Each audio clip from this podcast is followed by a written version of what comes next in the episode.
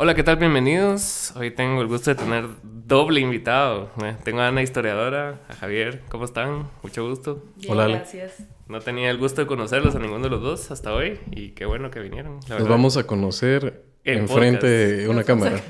¿No les ha pasado? De una forma muy, muy cómoda. Me ha pasado tener que entrevistar a gente, pero es así como tiene un expertise y un tema y venís a traer. Entonces tenés el mm. micrófono adelante y sabes que le empiezas a decir a las personas. Ok, ok. Pero lo es un poco más experimento, pero se ve que ninguno de ustedes dos muerden y si muerde se ve que tienen vacuna contra la rabia. Entonces... Estamos vacunados. Estamos vacunados. Contame tu historia, Ana Historiadora. Ah, mi, historia. Un 7 de julio de 1980. No, este... Pues no sé qué decirte realmente. Eh. ¿Cómo empezaste en redes y todo? Tu, ah. tu boom. Eh. Sí, no sé. Este, pues fíjate que no, no fue nada planeado. Realmente yo no tenía ningún objetivo ni plan. Simplemente tengo dos sobrinas y ellas tenían esta aplicación. Y, esta paranoia que tiene uno de adulto, este mundo es bastante hostil con los niños. Entonces dije, yo quiero ver qué, está, qué es. Y como era tan famosa. Y entonces la dejé y la seguí observando y eventualmente era como, yo sé esto, yo puedo responder esto. Entonces empecé haciéndole stitch a ciertos videos y contestando tales cuales cosas. Okay. Y, yo, y así me mantuve, o sea, sin ningún objetivo ni plan, hasta cierto punto. Y después ya, ya, ya ves posibilidades, claro. Y ya vinieron las elecciones, ¿no? Entonces ya sí era a propósito. Entonces yo, yo agarraba así como, está esto, ¿no? Lo de Mulet. Entonces como desgranarlo y contar contextos, formas, para que la gente entienda esto. Y sí, claro, o sea, si podía echarme yo a apoyar para quitar ciertos candidatos, pues estaba yo a la orden, ¿no? es, que no sé si ustedes, pero a mí me pasó al inicio de, TikTok, precisamente, de que no, no era una aplicación que me llamaba la atención, o sea, simplemente era una aplicación donde yo miraba gente bailando y no, no, miraba el valor de la aplicación porque eh, cuando empezó a caer contenido así como político y más cosas así como que de, de que aprendes, creo que fue muy adelante en la aplicación, como un año dentro de ella. Sí, creo que sí. Yo al principio también el algoritmo te sigue, videitos de 15 segundos, algo así. Ya, ajá, lo de los 10 minutos y los 3 minutos lo fueron agregando en estos, este último año y pedazo, ¿no? Ajá. Pero sí, ajá, y luego te vas dando cuenta de las posibilidades y es como decir, bueno, esta persona está mintiendo. Por ejemplo, de Suri, este, o, o Mulet diciendo que fue, que fue poca cosa lo que hizo, ¿no? O sea, es algo brutal lo que pasó. Entonces ya era como más de responder ciertas dudas y luego ya la gente me empezó a escribir a pedir como, mira, eh, desde bibliografía hasta que si podía hablar de tal o cual cosa, digamos. Pues. Con lo de Bernardo me pasó, lo de lo de la sífilis, por ejemplo. Entonces, así, y luego ya me contactaron los de la chamba y ahora ya es como mm, más formal, sí. ¿Y, ¿Y, vos? ¿Cómo es tu vida? ¿Qué haces em, con tu vida? ¿En qué momento terminé con un micrófono enfrente? seguido. Ajá. Fíjate que realmente creo que es 2014, nos juntamos un grupo de conocidos. y, si no había conocidos del conocido. Y teníamos la idea de por qué es que aquí no hay un partido político decente, ¿verdad? es como territorio virgen, ¿qué está pasando? Y es un verga hacer un partido político. Entonces nos dimos cuenta de, que era un rollo hacer un partido político. ¿Te, te cuenta de los atajos que hay para...? Fíjate que tengo así bastante la idea ahora de, lo difícil que es hacerlo by the book, al, pie de la letra. Pero en medio de ese proceso que nos, lo, que aprendimos es cómo no hacer un partido político. No lleva nada ese experimento. Em, pues viene el 2015 y todo lo que sucede en el 2015 te arrastra un poco y había como una demanda todavía en algunos de los medios tradicionales de voces distintas. Entonces te empezaban a invitar y a poner tu micrófono adelante. Y me lo fui tomando en serio. El tema de analizar si te ibas, ibas a llegar ahí, tener algo bueno que decir. Claro porque no te enseña nadie a hacer, hacer esto. Yo me recuerdo en el 2015 la pregunta era quién la tiene clara y entonces buscabas las referencias de los analistas de aquí de Guatemala o las personas que eran como referentes y te das cuenta que nadie la tenía clara. Entonces em, me dio mucha curiosidad aprender, saber qué, qué fregados estaba pasando y entonces con ese callo te empiezan a llamar, te empiezan a llamar más seguido. Em, hasta que fast forward, digamos, pasa el 2019 eh, viene 2020 con la pandemia y ese año nos dan la oportunidad a un grupo em, en Radio Infinita, en ese momento, la tenía alquilada por el, tramo completo el grupo de Con Criterio. Okay. Y entonces nos dan la oportunidad de armar un programa de radio. Em, un programa de radio que tenía que ser todos los días, tenía que ser dos horas y sin un lembaos. Pues. Entonces, em, pues nos lo tomamos también así como, como reto. Un grupo que nos conocíamos, nos teníamos confianza, veníamos de haber estado en los programas, por ejemplo. Hay, hay uno del, un núcleo del grupo que en algún momento eran los anclas y a otros nos invitaban seguido en Guatevisión, en Sin Filtro. No sé si se acuerdan de ese programa con Betty Chin y todo. Entonces armamos el programa. Em, y nos pasamos así la pandemia, la pandemia terminó.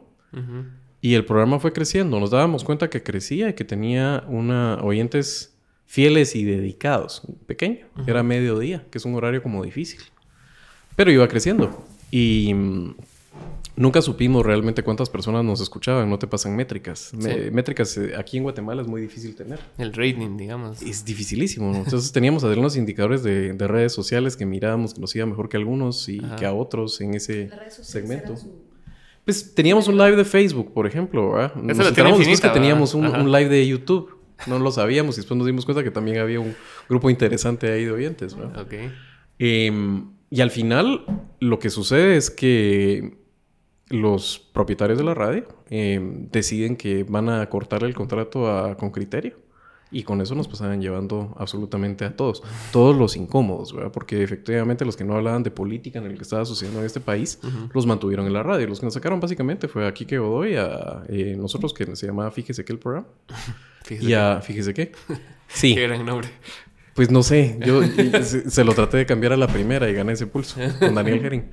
Em, Daniel fue el que le había puesto, fíjese que yo siempre le decía, tiene una connotación aquí en Guatemala de que es dando una excusa. Sí, cabal.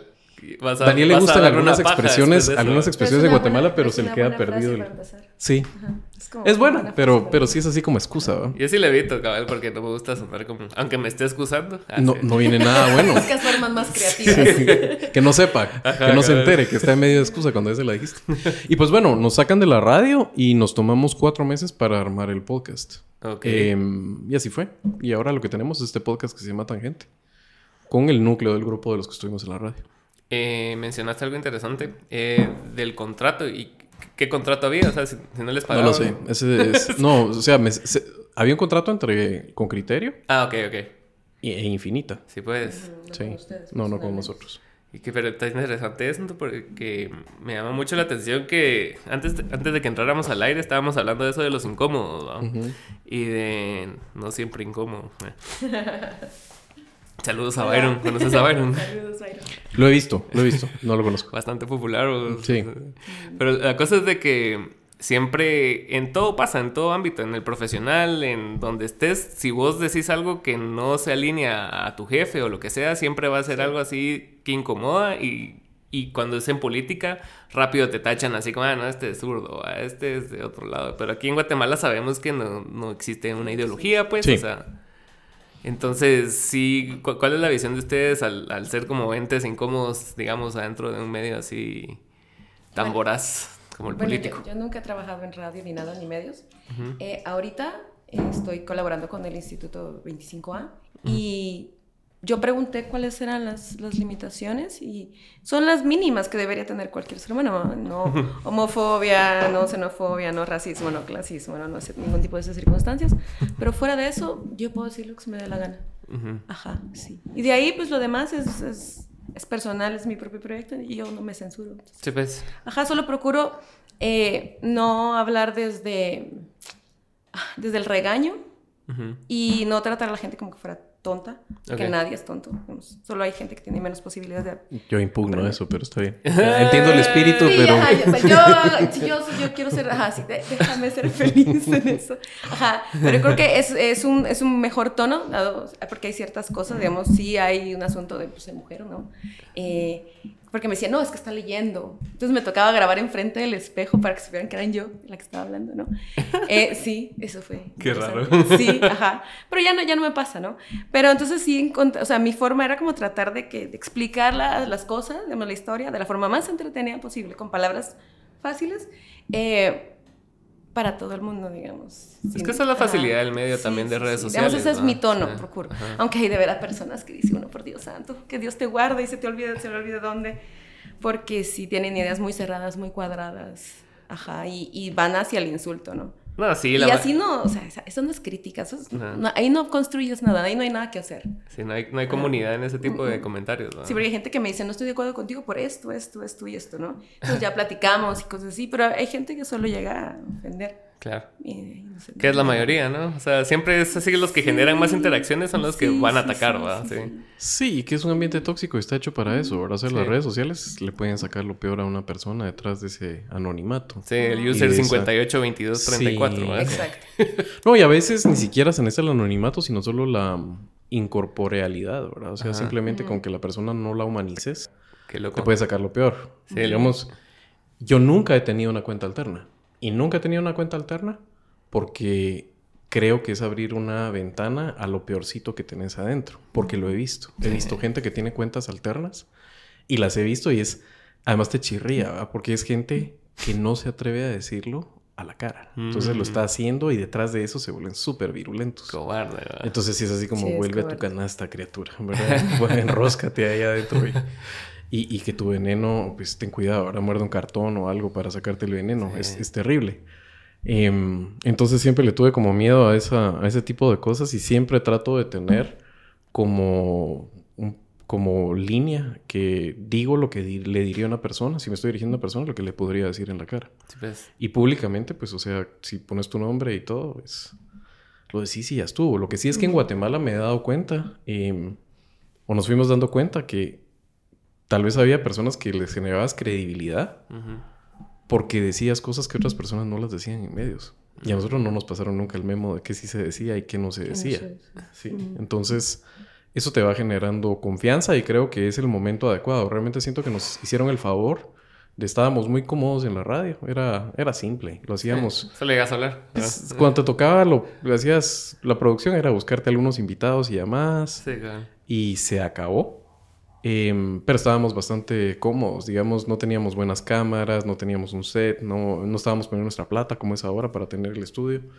Em, pero se da ese momento político en Guatemala en el cual está esta asimetría, ¿verdad? O sea, realmente llevaron al extremo todo que tener medios tan supeditados a la pauta o a sectores de poder había un gran vacío de gente que estaba buscando otro tipo de contenido, justamente en los canales como lo que mencionaste, ¿verdad? De Byron, de Siempre Incómodo, lo que vos estás haciendo, lo que está haciendo Ana y lo que estamos haciendo nosotros. No tenés que tener una coincidencia ideológica, ni siquiera una coincidencia de clase social con las personas, sino que hay una masa de gente que está demandando simplemente díganmelo con autenticidad. Aunque esté de desacuerdo, pero te voy a respetar si veo que sos auténtico e independiente. Sí. Entonces creo que ese fue el, el, éxito, digamos, de, de, esta camarilla así, de esta camada de, de, gente que se ha puesto un micrófono adelante y que lo vemos al final reflejado en, en, en, las urnas, es lo que pasó. o sea, tenía que canalizarse electoralmente. Claro, ahora es muy fácil, ¿verdad? O sea, a, toro pasado todo, todo torero es valiente. Pero la interpretación tiene que ir un poco de la mano de eso. Tenía que tener una expresión electoral toda este esto que se estaba generando es que va de la mano. Va de la mano, sí. Y es que es que esto es Macondo, yo lo digo siempre. es que esto es Macondo. Aquí hay que nombrar las cosas, hay que señalar las cosas para nombrarlas. O Macondo, Sí, porque sí. Eh, creo que la forma en que se llevaban los medios y los espacios de comunicación estaban tan, tan, tan, tan carentes de criterio, de crítica. O sea, que decir algo negativo de algo sonaba como un insulto. Y yo no, y una de las cosas que más peleo todo el tiempo es que, es que decir que esto no me gusta no significa que yo espero lo peor o que sea antipatriota o antiguatemalteca o no sé qué, eh, sino es simplemente es, es que si no hay crítica, o sea, no hay, si no hay pensamiento crítico no puedes mejorar, no hay, o sea, si no hay una tesis, no hay una antítesis, no, no puedes llegar a una síntesis, o sea, no se crea conocimiento y está vacío en todos los aspectos. Y yo creo que sí se, o sea, lo que pasó en las elecciones sí eh, va en, conjunto, una cosa está ligada con la otra, ¿no? Si hay una necesidad de las personas de más cultura, de más intelectualidad, de más, de más, de más sustancia, eh, de entender no solo eh, el espacio político, sino entender el espacio histórico, el espacio social, el espacio, todo lo relacionado con la, con la cultura, ¿no?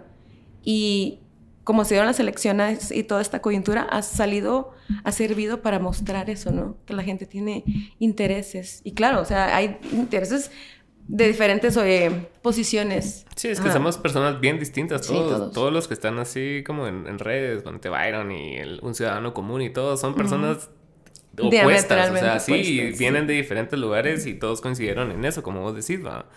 Y creo que... Y se reflejó en las urnas, ¿no? Porque yo tuve la oportunidad, aparte del podcast, tengo un programa que se llama Punto de Mira, donde voy a los lugares y entrevisto gente. Inicialmente empecé en mercados y cosas así, después por la coyuntura se volvió así, político. Entonces fui el día de las elecciones a la primera vuelta, fui aquí a... cerca, en, la escuela que está aquí cerca, fui a zona 18. Y, y el espíritu que, que coincidían todos era de que ya estaban hartos, Ya se habían hartado de ver los TikToks de Mulet, de Pineda, de todas esas estupideces que pasaron. Y que la gente, o sea, se cansó de que le vieran la cara de estúpidos, pues. O sea, porque está bueno que digas pajas en campaña y va, lo que querrás, pues.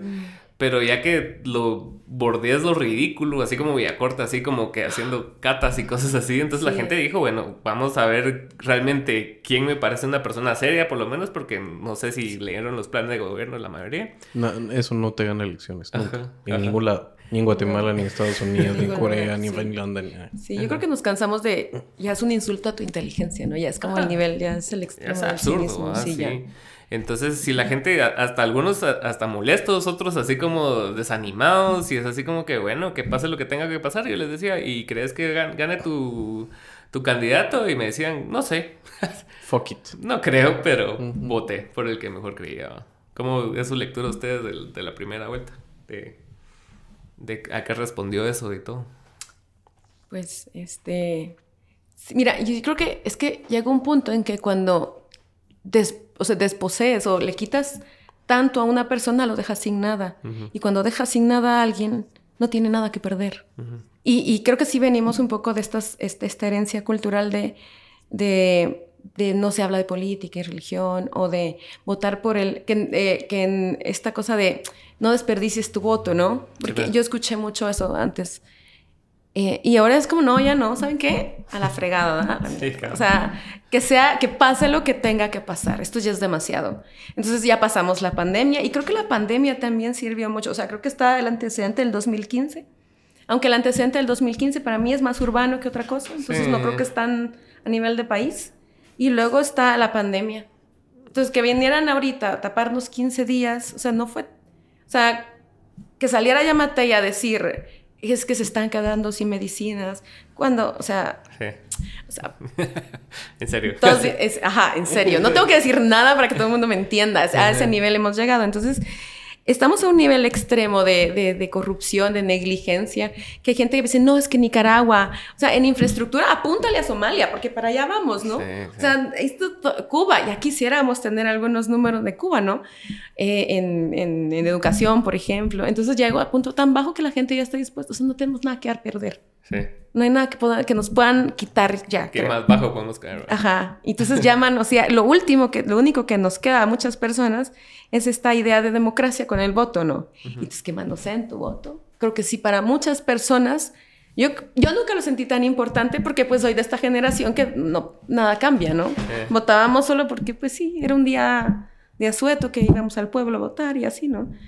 Pero Sí, ya, o sea, cuando ya pasó, empezó a pasar, eso fue así como no. Para mí y para mucha gente creo que fue así como no. Entonces ya eso cambió muchas cosas, ¿no? Sí, la verdad. Sí. Creo que eso es para un grupo muy pequeño. O sea, no hay que perder de vista. Creo que es importante tener bien presente que la mayor cantidad de personas eh, votaron nulo en blanco, no conocían a Bernardo. Y lo que hubo fue, pues, se le alinearon los astros a Bernardo. Así hay muchísimo de y ojalá, suerte. Y ojalá como país. Muchísimo de suerte. Pero eh, esto es, esto es eh, estadísticamente muy improbable, ¿verdad? Sí. Es la primera vez que yo voto estratégicamente. De, hecho, No voy a decir por quién votó, pero ustedes yo creo que se imaginan, ¿verdad? Era un voto defensivo. Yo siempre votaba por el que me parecía mejorcito Sandra, en primera vuelta. y después ya hacía lo que hacíamos todos, ¿verdad? Que era votar por quien no era Sandra. Ah. bueno, antes ah, también votaba antes de que no estuviera Sandra en la papeleta, ¿verdad? Pero siempre votaba después ya, como decía Vargas Llosa, con la nariz tapada. eh, Pero esta es la primera vez que yo votaba estratégico. Y la verdad es que me fue bastante mal, pero me, eh, yo no me lo podía creer, no, no me dormí viendo los resultados, en qué momento yo cuando llegó a no, segundo semilla me quedé así como que... ¿Cuál creíste tú que iba a ser? ¿Tú cuáles, digamos, no voy a antes decir, de pero se sabe... No, no, no. No, sí no ¿cuál, ¿cuál pensabas tú que iba a ser, digamos, el resultado de la primera vuelta? El mismo cálculo que hicimos todos los analistas, el mismo cálculo que hizo el mismo... Mulet Sandra. Claro, sí. claro. Yo también lo eso vi era así. Lo que, Eso era lo que... Yo nunca lo vi así. No sé, pero yo sí no estaba... Yo sí estaba muy ajena Pues lo que pasa es que ese es el otro terrible de hacer análisis político en Guatemala. No tienes datos. Entonces... Solo terminas por visualizaciones y por, no sé. Tenemos algunos datos eh, que los genera Gustavo Arrarte. Es un, él tiene un sistema propio de, para poder construir algunos indicadores de discurso político y de actores organizados. Pero el indicador rey en las, eh, en las ah, eh, elecciones son las encuestas. Y aquí no había encuestas. Entonces, además había un miedo, ¿verdad? Después de que sacan todo eso que pasa aquí en Guatemala, que es una aberración haber sacado a Pineda, que estaríamos ahora... Contando otra historia. Estaríamos analizando el plan Pineda, ¿verdad? Del cual él sabía la pela ahí, después ahí lo dejó. Eh, pero eh, lo que quería nada más resaltar de lo que pasó en primera vuelta es no hay nadie tiene una explicación verdadera de qué sucedió. Es difícil porque como te digo, faltan datos para poder contarte el relato de qué sucedió exactamente. Este voto venía de aquí, migró de acá. Pues lo miras en Estados Unidos y hay cada genio es mejor que el anterior. O sea, tenés a Jill Elliot Morris dándole en la torre a Nate Cohn, que le dio en la torre a Nate Silver. Aquí no tenés eso. Entonces, lo que podemos construir es que al final de cuentas apachan a todas las opciones, quedan un mulet y un vía corta que se desdibujan con un electorado urbano hiperconectado y que además ese electorado te mira vos, mira Ana, eh, escuchaba tangente y eso tenía que ir a algún lado. y termina siendo Bernardo el que tiene la credibilidad suficiente, pero no olvidemos que es un 12 y pico por ciento del voto total y 15 punto algo del, del voto, eh, de, los, uh, de los votos válidamente emitidos. O sea, es muy poco. Y después ya te toca con Sandra Torres.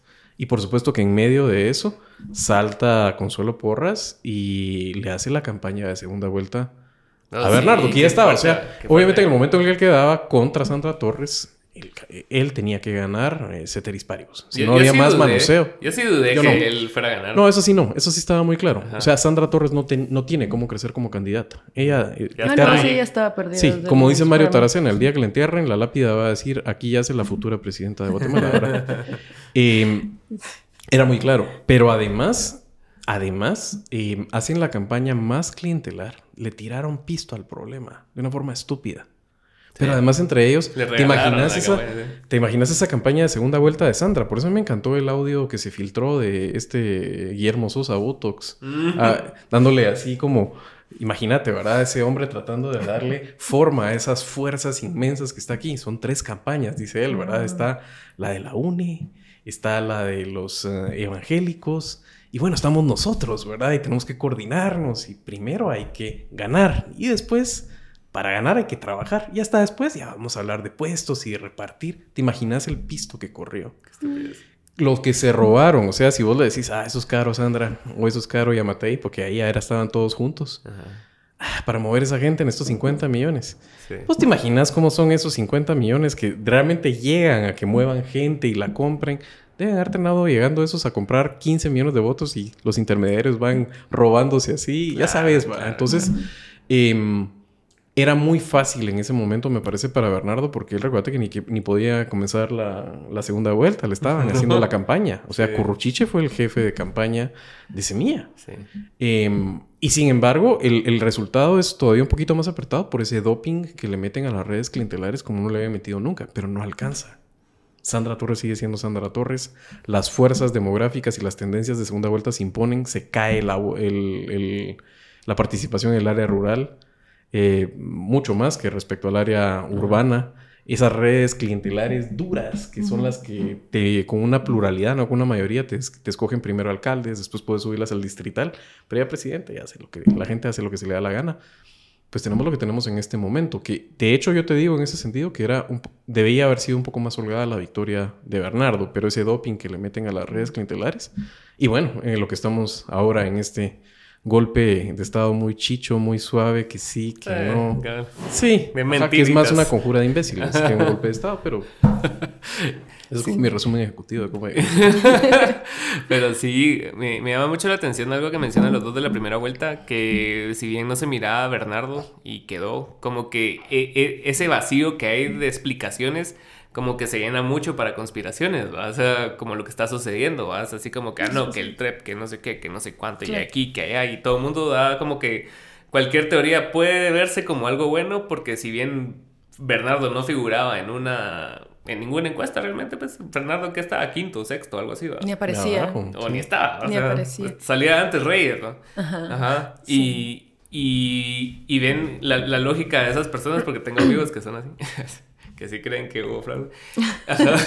que ponete que lo hacen como que pensando en, en, el, en, los alcaldes que hay por partido y como que, ah, esto sí suma en la cantidad de votos que tuvo Manuel Conde, ponete, esto sí suma en la cantidad de votos que tuvo Vocal, pero el único que no suma nada porque no hizo nada en, en provincia, digamos, fue Bernardo Arevalo. sí, claro. Yo, yo, creo que también ah, pesó mucho el asunto de bueno, para mí, yo, yo, yo, en ese momento, yo tenía mucha apatía con las elecciones. O sea, no recuerdo, no le, o sea, no le estaba poniendo mucho pensamiento, solo en mis opciones estaba, bueno, Bernardo o Villacorta, ¿no? Entonces, tratar un poco de explicar ciertas cosas y ya. Pero yo siento mucho, digamos, para mí las encuestas, a mí este país ya no tiene ningún tipo de credibilidad. No. O sea, yo solo las veo, pero es como, gracias por los papeles, aquí están. Porque eh, el mismo sistema se ha encargado de menospreciar las formas, las, las, formas en que se hacen las cosas y vemos como el basamento principal de, lo, cómo, de, cómo funciona o cómo debería funcionar una elección, ¿no? O sea, las han manoseado tanto que, y por décadas que yo creo que ya no hay un ciudadano que lea la prensa o que vean las noticias que le crea o le ponga mucha atención, siento yo.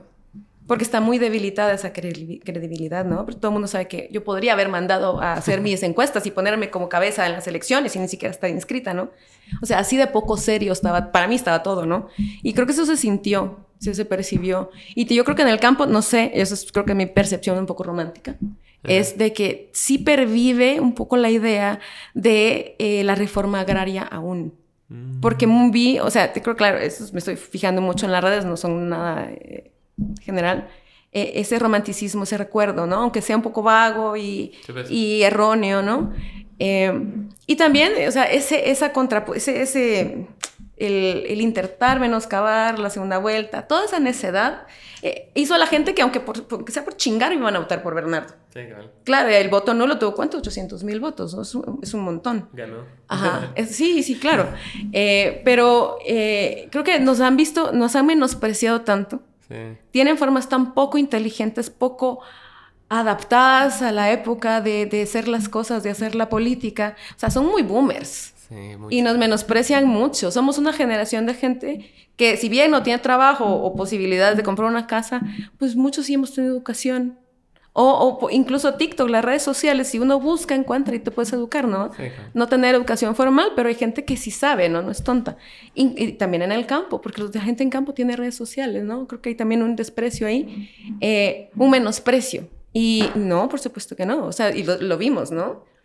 Eh, entonces yo creo que eso sí jugó mucho. Hay muchos, sí, creo que nos vieron, dijeron que creo que estaban tan acostumbrados a, que, a nuestra apatía que cuando vieron que la gente dijo, no, eh, no supieron qué hacer y siguen intentando hacer sus tonterías, dan, dan pena, ¿no? Sí, yo siento que no, no, se adaptaron bien al formato de redes sociales tampoco. O sea, no, no, no lo entienden. A, lo nuevo que pues, y eso que tienen equipos gigantes, pues. O sea, Suri tiene un equipo gigante de comunicación, Mulet tenía un equipo gigante así mexicanos. Ah, y, y, todo era así como que no, es que el, no sé, doctor, licenciado, no sé qué, eh, tiene como medio millón de vistas por TikTok y cosas así. inflan los números, o sea, porque pagan pautas y todo y creen que esa es una tendencia real cuando realmente, como vos decís, no hay como que algo que, un medidor de tendencias, pues, o sea que sea así fidedigno y que vos digas así como Sid Gallup, que vos decís, ah, te amaras y no se confunde nunca.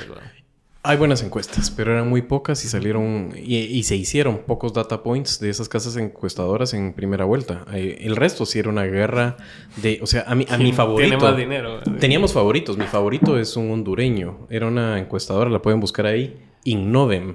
Yo creo que ya no debe existir ahorita porque le ha cambiado después el nombre. Pero es un estafadorcete que era el encuestador de cabecera de Sandra Torres. I-N-N-O-V-E-M. Innovem. Eh, alguien de apellido Suárez, creo que era. Eh, mira, era un tipejo que sacaba unas encuestas que sumaban Fábrica 101%. innovación y análisis de mercado. 101% le sumaban las encuestas. era, era una cosa... Y, hacían esa guerra donde cada quien sacaba sus encuestas. pésimamente hechas, porque hacer encuestas es cara, digamos, esa infraestructura. Entonces hay pocas que lo pueden hacer acá. Em, y en primera vuelta, además, después de lo que pasa con, con, Pineda, eh, las dos encuestadoras fiables deciden, una retrasa su salir con la encuesta y eso es clave. O sea, los datos ya estaban muy viejos. Había datos ahí de campo que ya tenían 15 días. Mm. O sea, y, aquí la política y pasa de todo. Ese último mes fue bien convulso. Es el mes de eh, Muleta en plan idiota. es el mes de Vía Corta, em, pues...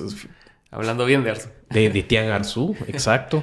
Entonces sucedieron un montón de cosas y también si te das cuenta, el Semilla como que empieza a encontrar su ritmo en la campaña. Porque la primera parte de la campaña de Semilla no es buena. O sea, alguien que sabe de producción técnicamente. Ahí en lotería en pasitos y pedales. Se, miraba fresa, desconectado. En, contestar preguntas. Sí, muy endógeno, muy para, digamos, ciertas personas. Pero ese electorado que se va quedando huérfano, sin Pineda. Bueno, que venía huérfano, no tenía a Telma Cabrera, no tenía a Roberto Arzú, se queda sin Pineda.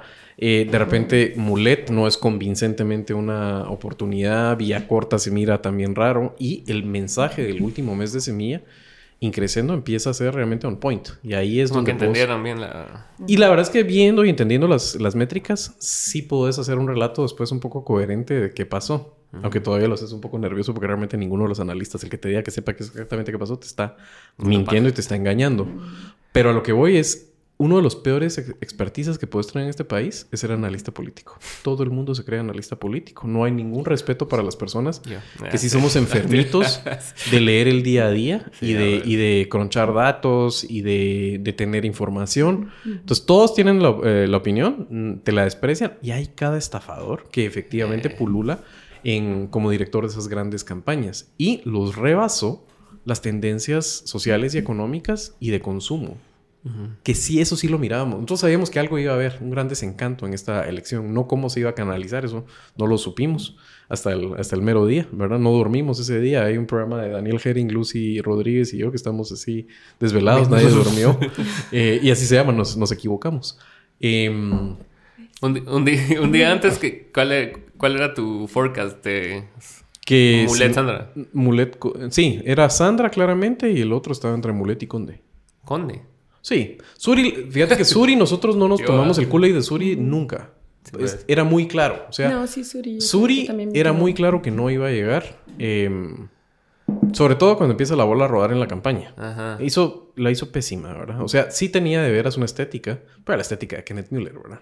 Una estética un poco... Eh, es que yo me recuerdo, ella sale ahí diciendo, mi cantante favorito es Juan Luis Guerra, y así como que fuera el... El, señor Burns. No, sí, como malo de Bond, ¿verdad? Acariciando así a su perrito. Eh, sale con ese, su look así de princesa de hielo en medio del, del Ishkan o el, el Triángulo Ishii. señora, ¿qué onda? Y no se dan cuenta que los patrones de, eh, consumo van cambiando. Hay una gráfica que es demoledora, eh, o un indicador que es demoledor, y es el consumo de política a través de medios. Año 2019. Año 2019, la gente consumía a través de la televisión, 79%. Cable televisión 2019, qué alto. Que el cable tiene una diferencia. Encontrás algunas voces independientes. Eh. Antes se fue perdiendo con todo el el, el tema CICIG se fue perdiendo, las voces independientes y la calidad, digamos. Y, creo, que, en televisión. pandemia las terminó de. En televisión, que te va quedando? ¿ah? te van quedando una vez a la semana con criterio. Con su estilo, que también yo, yo creo que ya, digamos, esa dinámica así de. De los ancestrales. De, de, y Colmes, así de peleando y todo, ya hay que revisarla un poco, ¿verdad? Ya es como. Pero eh, te va quedando eso, básicamente. Y barrieron con el resto en televisión. Va, 79% consumía su política a través de televisión. El resto era radio y redes sociales era una cosa marginal, 10%. ¿Y cómo se consume ahora? Tienes 43% televisión. Sobre todo, obviamente, en áreas rurales, donde no saben, donde Bernardo ni picha ni cacha. en, lo electoral. y tenés ahora 43% que la consume en redes sociales. Bastante. ¿Te sirve ahí un monopolio de televisión? No te sirve. ¿Te sirve tener radios serviles y con la pauta completamente eh, mandándote la línea editorial y la independencia? No te sirve. No. Y ahí es donde hay un gran potencial para que personas curen su contenido, que consumen. Y eso no lo entendieron nunca. Entonces, la idea, la tesis de acceso al poder de una Suri, de una Sandra, de un Memeconde, Muleta era una cosa más híbrida, era entretener un posicionamiento. Después cuando lo tratabas de apretar te das cuenta que no y es donde no tiene credibilidad. Pero claramente el, Suri y Sandra... Él, se creía como antisistema porque lo estaban atacando y que no sé qué. Y después me le hacías una pregunta porque difícil. Porque algo huele, ah, algo huele él que necesita eso, pero a la larga también empieza a hacer componendas entre eso de sacar a Pineda. Él estuvo en esa jugada. Y entonces vendes tú al mal diablo. Sí, porque... Va, está bueno, vamos a encumbrarte a vos, pero vamos a pacharte a Pineda, pero tenés que decir que Sisig no vuelve a venir a Guatemala. Y la mala me estaba hablando de Sisig. ¿por qué ¿Viste por qué de repente está diciendo que Sisig no viene? Entonces, esa era la tesis de acceso al poder de estas dos señoras, claramente. Tener un conocimiento altísimo. Los conocían mucho. Porque la primera variable para que te voten es que te conozcan. Por eso lo de Bernardo otra vez es súper improbable y es casi mágico. Em, necesitas después de eso, en las reglas viejas de juego, tener un montón de pisto. Sí lo tenían también. Esas redes clientelares que te escogen al alcalde, te escogen al distrital, que supuestamente te mueven el voto. Y necesitas tener que te cubran constantemente los medios tradicionales. Esa es la tesis. Y colapsó. Y ya se miraba que venía eso en problemas. El primer eh, aviso es el año 2015. Porque el que tenía la tesis y tenía, ese es el, cuate que decide que el sistema político guatemalteco, ese autoritarismo competitivo, lo va a llevar a su máxima expresión y ese es Manuel Valdizón. Y Manuel Valdizón tenía la tesis, ese es el primero antes de Miguelito de los 200 alcaldes para quedar electo. Y le colapsa, porque es un año donde el posicionamiento político mandaba más y las reglas de juego anteriores no servían. Y eso ya estaba, o sea, cualquiera que tuviera Como que ven dos ojos los resultados y ver lo que estaba pasando. Y dicen, ah, esto funcionó aquí, lo voy a aplicar aquí y cambió todo el juego. Y el año 2019 es un año muy atípico. El año 2019 ya hay un manoseo claramente percibido por la población. Parece que eso fue en la prehistoria, pero sacaron a Suri Ríos, nos guste o no, tenía un caudal eh, político, y sacaron a Telmaldana. Ahí hubo un manoseo político de esa corte de constitucionalidad que a las personas no les gusta que le digamos, pero la corte de Gloria Porras también era una corte bastante arbitraria que tenía sus... Todas las cortes son políticas, pero esta también tenía un manoseo bastante fuerte. Y a Gloria Porras los ojos verdes se le pusieron y decidió, ella en vez de dejar que el, electorado decidiera, ella decidió por el electorado. Quitó a Telma, y creo que lo de, lo de Suri pues sí está en la constitución, aunque yo soy de los que piensan que igual tenía que competir, que bueno es que, no, que compitió y que perdió de la forma como perdió. Pero hubo un manoseo. Y ya se miraba que el sistema no te iba a dar mucho más. Pero siguen porque no tienen otra marcha. Lo único que conocen es eso. Y por eso es que al final de cuentas, mira esos grandes estrategas que se dieron contra la pared. Si nosotros los analistas nos equivocamos, pero que anticipábamos que iba a haber un descontento, una expresión, una sorpresa, esa gente se llevó, pero un palmo de narices, ¿verdad? Sí, es como, como decís que están menospreciando como la capacidad que tienen las personas de... Es no escuchar. Yo creo que cometen también... Eh, para mí es un error, por ejemplo, traer analistas mexicanos a medir el clima político, o gringos, por ejemplo. Para mí no tiene sentido. una sociedad tan... Por ejemplo, la estadounidense no es para nada como una comunidad en Nevada. Entonces, creo que ahí sí hay un... Y, estaba esta mentalidad de que con pisto lo arreglamos todo, porque es que sí, había funcionado, ¿no? Sí, Ahí, y, y Tampoco estaba tan mal la teoría. Ajá, no estaba tan mal, ¿no? Con dinero puedes hacer casi cualquier cosa, ¿no? Pues sí, lo que te digo es que sí. Y si mirabas, sí. Y, contaban con nuestra apatía también, que estábamos... Ya, yo sí soy de eso, yo no soy analista política, perdón. Este, yo sí estaba muy, sí, muy apática, ¿no? Muy, muy apática de que nada cambia. Muy en el sentido de voy a tratar de hacerlo yo de forma personal lo que yo pueda, así. Pero claro, si quieres cambios estructurales, tienes que ir a la estructura, ¿no? Ajá. Eh, y, y, sí, o sea, para mí era bastante, para mí, por ejemplo, el problema con Suri es, ella se me hace como una mujer que no escucha, tal vez yo no la conozco, que no escucha, por ejemplo, es muy sargentona en un país machista y conservador. Entonces necesitaba, necesitaba otros, otros asesores y escuchar a esos asesores.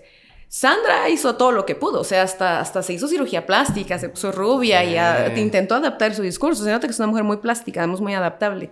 Suri no. Siento que es muy, muy su papá. yo siento que se parece mucho a Méndez Ruiz en este sentido de que ellos no son personas en sí mismas, sino solo son eh, la herencia del papá. Viven a través de lo que fue el papá. Sí, sí. De hecho, ahora estoy leyendo sobre Méndez Ruiz, Rushmore. Oh, Gracias. Este, sí. Es judío, eh, este, sí. Este, sale más. ah, sale. Estamos en tiempos muy sensibles, hay que tener Ah, sí, claro. No, pues para mí no es... No, es, no, es una broma, no tiene ningún... Sí. Pero, por ejemplo, siento que estoy leyendo sobre este compadre. Sí, ves. Es como que no hay diferencia, la misma actitud pedante, la misma actitud de yo le voy a decir lo que tiene que hacer y esta generación es como, o sea, renunciamos a la primera que nos hacen una cara, pues. Sí. Entonces, ¿qué te va a venir a decir alguien así con esta actitud de, mire, yo le voy a explicar cómo son las cosas? Sí, mansplaining. Ajá, es como, no, no, no, gracias, ¿no? Yo ya, ya, por lo menos si no fuimos a terapia, en TikTok nos ayudamos a querernos un poco, ¿no? Entonces, creo que no entienden a las personas jóvenes. No. Ajá. Y también hay que considerar, yo creo que no, no menospreciaron mucho a la gente que no vota, pero son adolescentes mucha gente súper jóvenes ayudaron a la campaña con memes, stickers y esas cosas, ¿no? Y la, la, campaña en buena medida yo creo que sí son redes, ¿no? Sí. Y tuvimos una abismal diferencia en las redes, en los medios tradicionales, la radio, la televisión.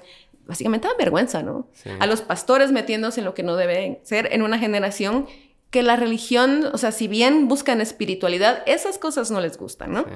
Entonces creo que ahí, ahí no entender el clima político, el momento histórico del 2019 para el 2023 es otro planeta, ¿no? Sí, y ahí está el resultado, ¿no? También no es que se ha hecho a propósito, porque hay muchos factores, muchas variables. Sí, sí. Cosas que uno dice, ¿cómo pasó esto, no? Hay que agradecerle a Yamatei también incluso. Sí. Ajá, entonces es un momento muy atípico y no supieron verlo. Pero realmente las tendencias eh, socioeconómicas son, son clave. O sea, por primera vez como ciclo electoral ya venía la tendencia, pero por primera vez somos más urbanos que rurales. O sea, los patrones de consumo, otra vez, cómo te llega la información. El tema de las remesas también. O sea, em, hay estudios en otros países sobre el cuño político de los que reciben remesas. Y tienden a ser personas tiradas a la derecha. Aunque esas categorías ya cada vez son más líquidas, ¿verdad? Pero em, aquí en Guatemala, los migrantes están muy desorganizados pero sí tienen claro que salieron porque este país no es un país de oportunidades y porque la gente que tiene el poder. Entonces, esa remesa monetaria que se vuelve política también tiene una influencia a través de personas que la tienen más clara en ese sentido. Entonces, otra vez te digo que sí estaba ahí la información para los que supieran que había que hacer una campaña nueva y una campaña con credibilidad. De hecho, uno de esos candidatos que hemos tenido, me voy a reservar el nombre quién, pero yo tuve la oportunidad de sentarme enfrente y le dije, mire, ese es su proyecto político. Está en culero. Está culero. Está súper culero. Está súper culero. O sea, mire, este que tiene es un gran narco. Aquel. Sí, es un gran narco. Se sabe. Será. Ah. Como dijo un amigo que estaba ahí a la par, ¿verdad? O sea, si camina como pato, si nada como pato, si vuela como pato, es pato, ¿verdad? Em, entonces, todos tenían esos políticos, esos proyectos políticos, supuestamente porque así se hace la política aquí en Guatemala, eh, pero la gente se da cuenta. O sea, no se va a dar cuenta tal vez la mayoría, pero se da un bloque importante. Y en esa dispersión del voto en las demás opciones, porque la verdad es que era, eran colores de lo mismo. Suri, Sandra, Mulet, Meme Conde, Armando Castillo. O sea, son colores de lo mismo. Y había otro voto, había siempre había un voto aquí de izquierda, que si lo sumas de todos los votos de izquierda, más o menos son la misma cantidad y se van repartiendo. Y si sumas que además había un voto antisistema, que la mayoría se fue con el voto nulo y en blanco, pero alguna parte se fue con, con Bernardo, que sí lo conocía, en áreas muy urbanas, es los que no, nos tienen esto. Pero así como fue Bernardo el que se le alinearon todos los astros, sí estaba, como te digo, la información de que iba a ser una campaña con un resultado distinto y muy importante el posicionamiento. Pues. Era muy cómodo y era un sesgo cognitivo, supongo yo, ser un político tradicional donde no te tenías que posicionar fuertemente y tenías que hacerte el estúpido con jingles y tenías que sacarle pisto a las redes clientelares, ¿verdad? No a las redes sociales, a las redes clientelares. y, eso, y eso te alcanzaba si tenías un conocimiento de nombre alto. Pero pero ya no es así. Y eso es lo que tiene en este momento. Ojalá además Semilla tenga la habilidad de poner en jaque realmente el sistema ya ejerciendo el poder. ¿Y crees, que outsider. ¿Y crees que sí pueda? Porque es bien fácil ser, el underdog. Así, no lo sé. Sacar tus videos ahí. Ah, no, es que usted es corrupto y usted no sé qué. Mira, no lo sé. No lo sé. O sea, conozco bastante semilla. Yo eh, me afilié antes de que terminara el proceso de constitución de partido político. Em, los ayudé en la campaña pasada. Eh, no en esta, sino en la pasada. Después me salí. Realmente eh, tenía otras cosas que hacer también pues siempre los partidos tienen como dinámicas y hay siempre, en toda organización, siempre va a haber una élite y empiezan a darle forma. Había cosas con las que yo no estaba de acuerdo en el rumbo, no que estuvieran mal, porque, o sea, te diría honestamente si hubiera visto algo chuco adentro. Em, pero simplemente dejó de ser como una prioridad para mí. Em, entonces me cuesta a veces tener una distancia crítica porque conozco a muchos de ellos y los estimo. Son personas muy valientes y valiosas.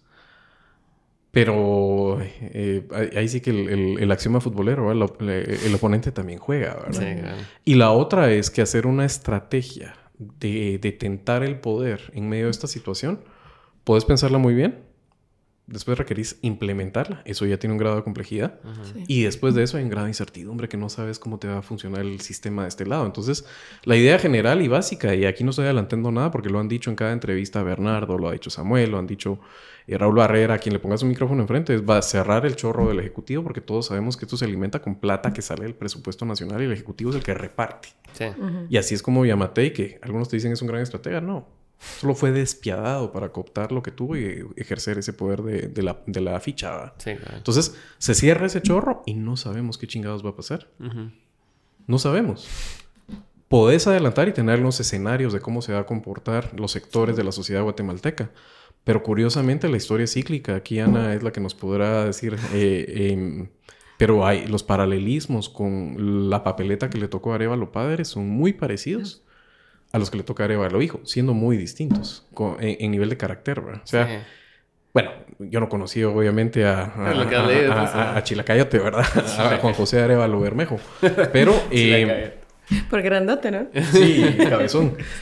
Pero eh, era un político de nariz afilada y era un tipo que hacía sus jugadas políticas. Bernardo es una persona mucho más directa, una persona que es un componedor y te diría que mucho más transparente. Yo le tengo realmente verdadera estima.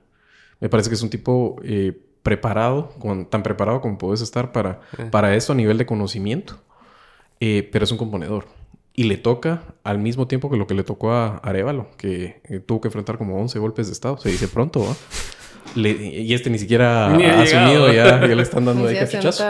Em, le toca enfrentar un momento en el cual hay que hacer un nuevo pacto. Sin siquiera poder revisar la constitución, ¿verdad? Pero realmente tenés que hacer un nuevo pacto. Por que esto en lo que estamos en la sociedad no va ni para adelante ni para atrás. Sí, con Raúl. Si alguien le quiere dar profundidad al modelo, tendrá que venir después. Con Raúl hablábamos de eso precisamente porque yo, yo miraba como defecto de semilla el, el, cerrarse en banda en que ellos son inmaculados y que nadie es como ellos y que son únicos y especiales.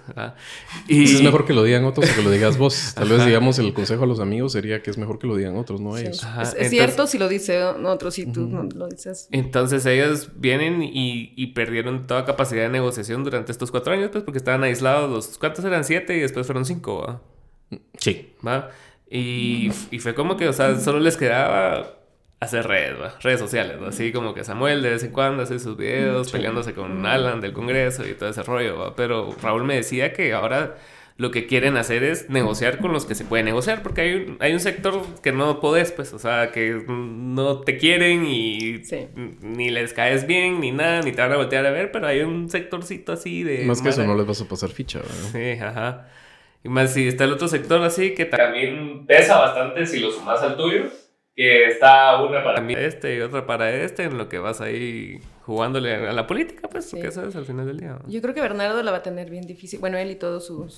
Desde ya. Sí, bueno, ya la están teniendo bastante complicada, porque tiene que, tiene que escoger bien sus batallas, creo yo. Digamos. Eh, aquí el asunto está en que Guatemala está todo por hacer y, todavía lo que está hay que arreglarlo, ¿no? Entonces, para mí, él va a tener que escoger bien qué es su plan y tratar para, o sea, yo creo que sería ideal ya que planeáramos un poco nuestra economía, nuestro gobierno, ¿no? O sea, hacer proyectos a corto, mediano y largo plazo y que se le den continuidad.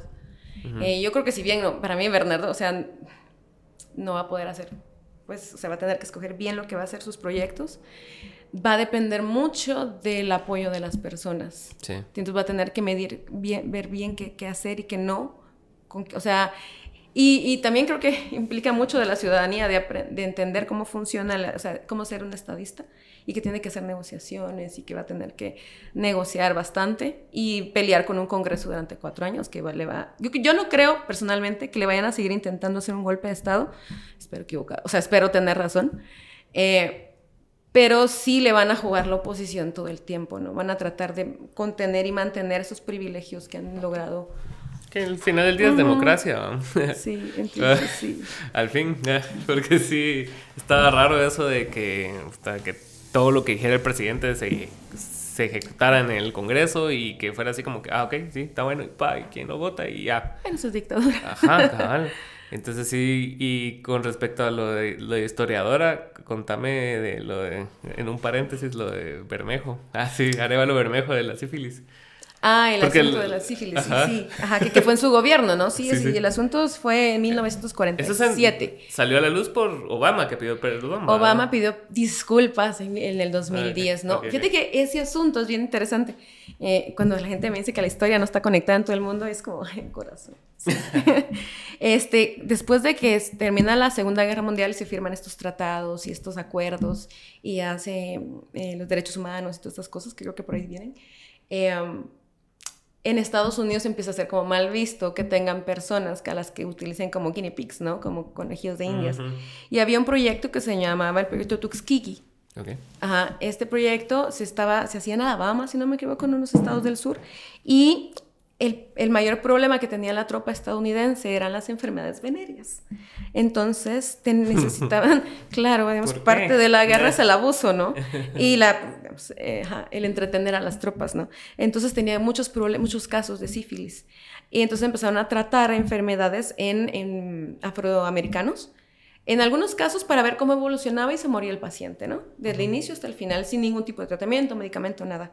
Entonces, pero cuando ya para 1945, 46, ya está como mal visto hacer esto, entonces hay uno de estos militares, digamos, en el gobierno de Arevalo se consolida, mucho el poder del ejército, eh, y está sacando una maestría, un taller en Estados Unidos, y él escucha que un guatemalteco le dice, no, es que en mi país la prostitución es legal.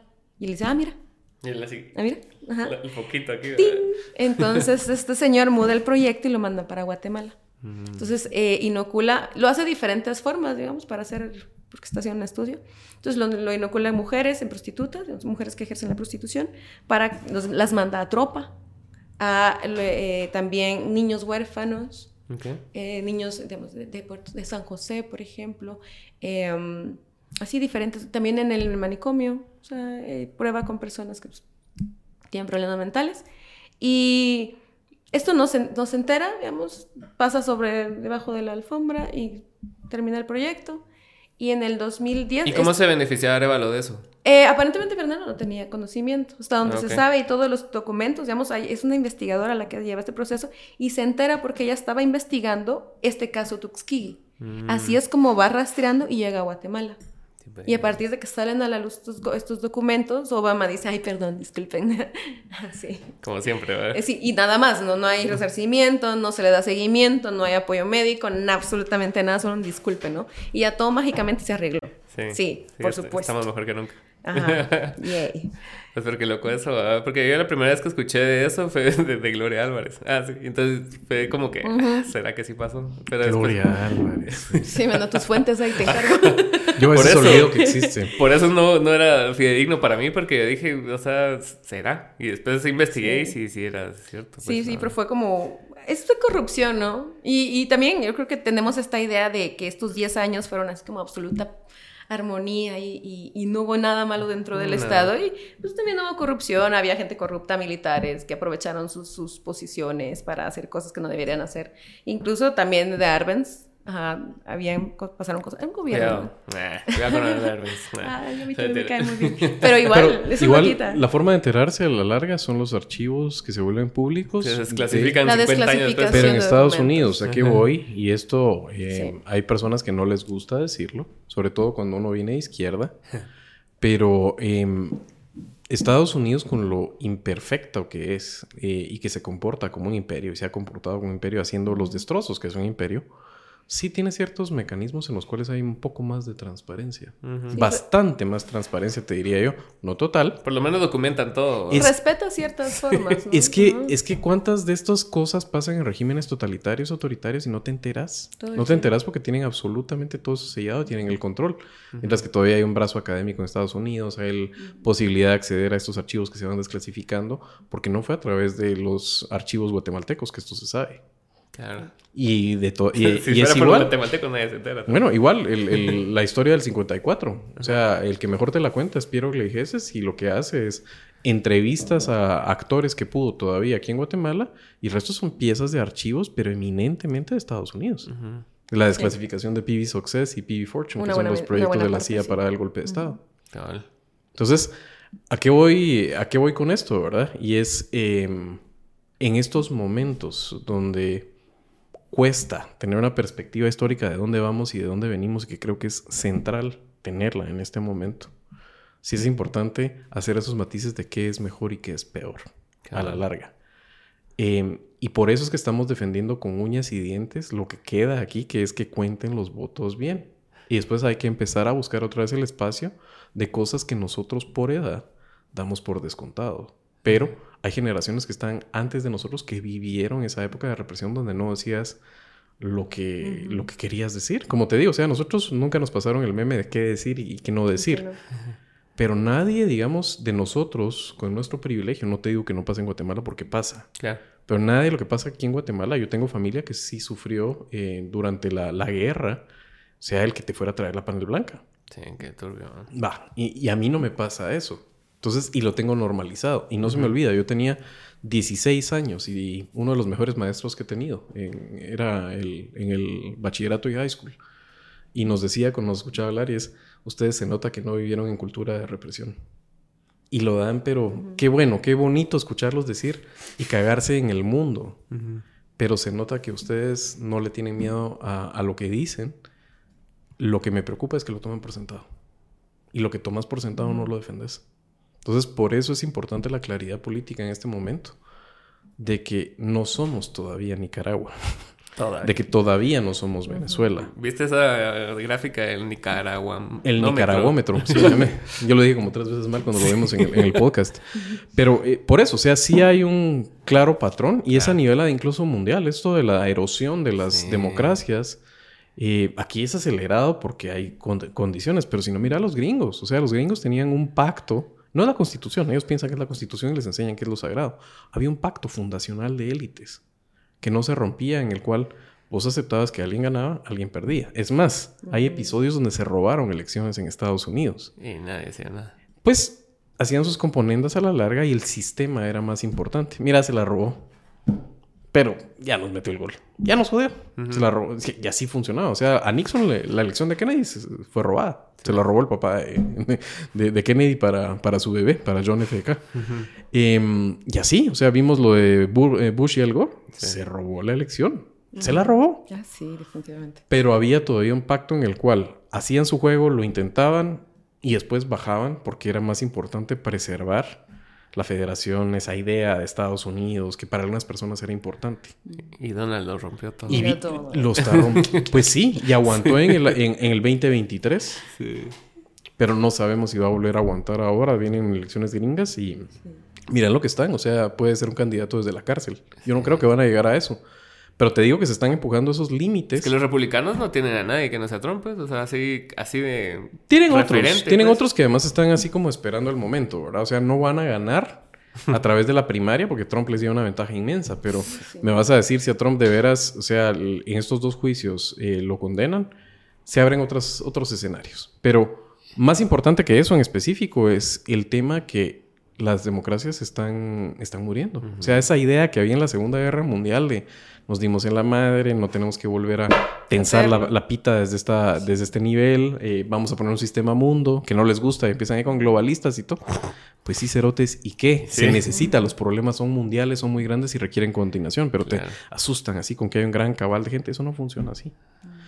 Pero se necesita una coordinación para problemas grandes y se necesitan tener democracias liberales en diferentes formas. O sea, no es lo mismo lo que vas a hacer en Guatemala que lo que vas a hacer en Estados Unidos. Tiene que haber una pertinencia cultural. Pero es importante defenderlo.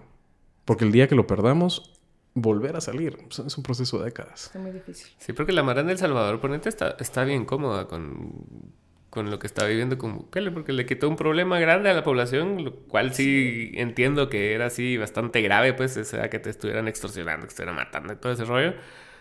Pero también siento que el costo que están pagando también todavía no, no lo entienden porque están como en, ajá, están como en la luna de miel, ¿verdad? Sí, sí, sí. Es que, pues, es que en El Salvador tantos años, digamos, eh, yo crecí en El Salvador. Ajá, entonces mi papá vino a Guatemala porque la, la, guerra en El Salvador era más urbana que rural. Aquí era más rural que urbana, vamos a partir de los ochentas. Entonces era más seguro para... Aparte la San Carlos tenía como prestigio en El Salvador. Eh, ¿Se acuerdan de la San Carlos? Ah, long time ago. Este, eh, entonces, sí, pero, y sí, claro, era un país súper peligroso. Y claro, cuando venís de esa violencia, digamos, yo me fui con, con ¿qué? Cristiani, ¿no? Con la, de los, finales de los 90. Entonces era muy violento por, por, otras razones. Luego ya se consolidan las maras, empiezan las deportaciones masivas. Entonces, de estos latinos que van y se educan en los hoods, en los barrios afroamericanos, y, y, luego en la cárcel sacan maestría, doctorado, y, llegan, y luego los deportan, ¿no? Entonces llegan a El Salvador, porque la mayoría, muchos somos salvadoreños, y empiezan a venir a Guatemala. Y El Salvador, con todos los problemas que ya tenía, recién firmando la paz y todas estas cosas, ¿no? Eh, entra otro nivel de violencia, y una violencia bien jodida, ¿no? Entonces, ahorita están teniendo un respiro, y es triste que... que o sea, que Bukele haya hecho las cosas así, porque las hubiera podido hacer bien, ¿no? O sea, dejar escuela y, e irse, ¿no? es necesitado. O sea, aquí nadie es el elegido, aquí nadie es el Mesías. Él sí.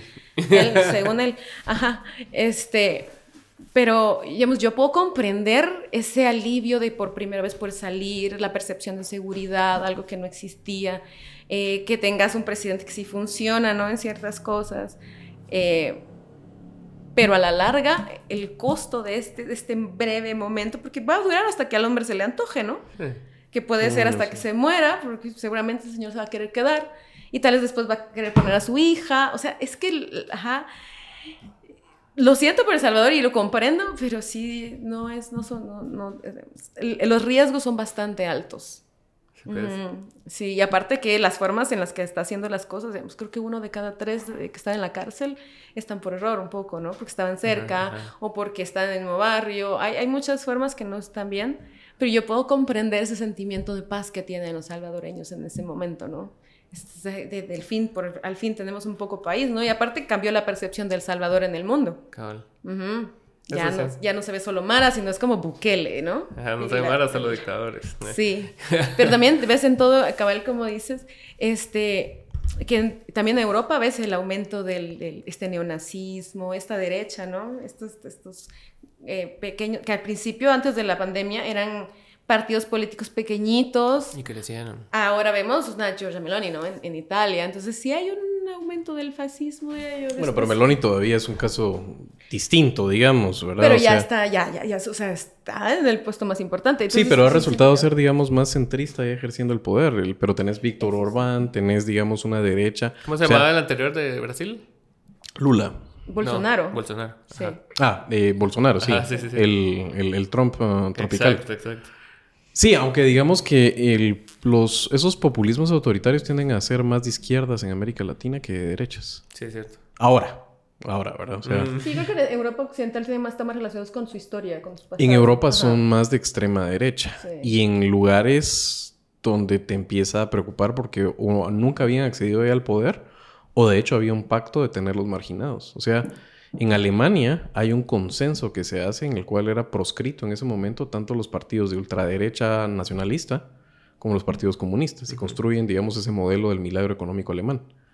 Después deciden abrir la cancha para que estén todos y te resulta ahora que con esas tensiones, que son tensiones históricas y son irrefrenables, el tema de las, de las migraciones, por ejemplo, esas migraciones que ellos, eh, que ellos tienen, pues sí, Sí, pero digamos que más allá de si lo provocaron o no, el tema es, la gente sale de los países busca las grandes urbes donde hay oportunidad y eso crea tensiones. Crea tensiones de la grandeza. O sea, realmente hacer sociedades multiculturales es algo que los humanos todavía no hemos dado la tecla de cómo funciona. Sí, ¿no has visto el caso de Francia ahorita que están así? precisamente. Con, con ese O Alemania con los turcos y los armenios, sí. Con este rollo de Israel-Palestina. Sí. ponete cualquiera que diga cualquier cosa a favor de Palestina, lo castigan inmediatamente. Y eso que, o sea, supuestamente viene en democracia. Entonces ves casos de, de, futbolistas que vienen y dicen, ah, no, pero, o sea, yo, me parece poco lógico que Israel bombardee Palestina.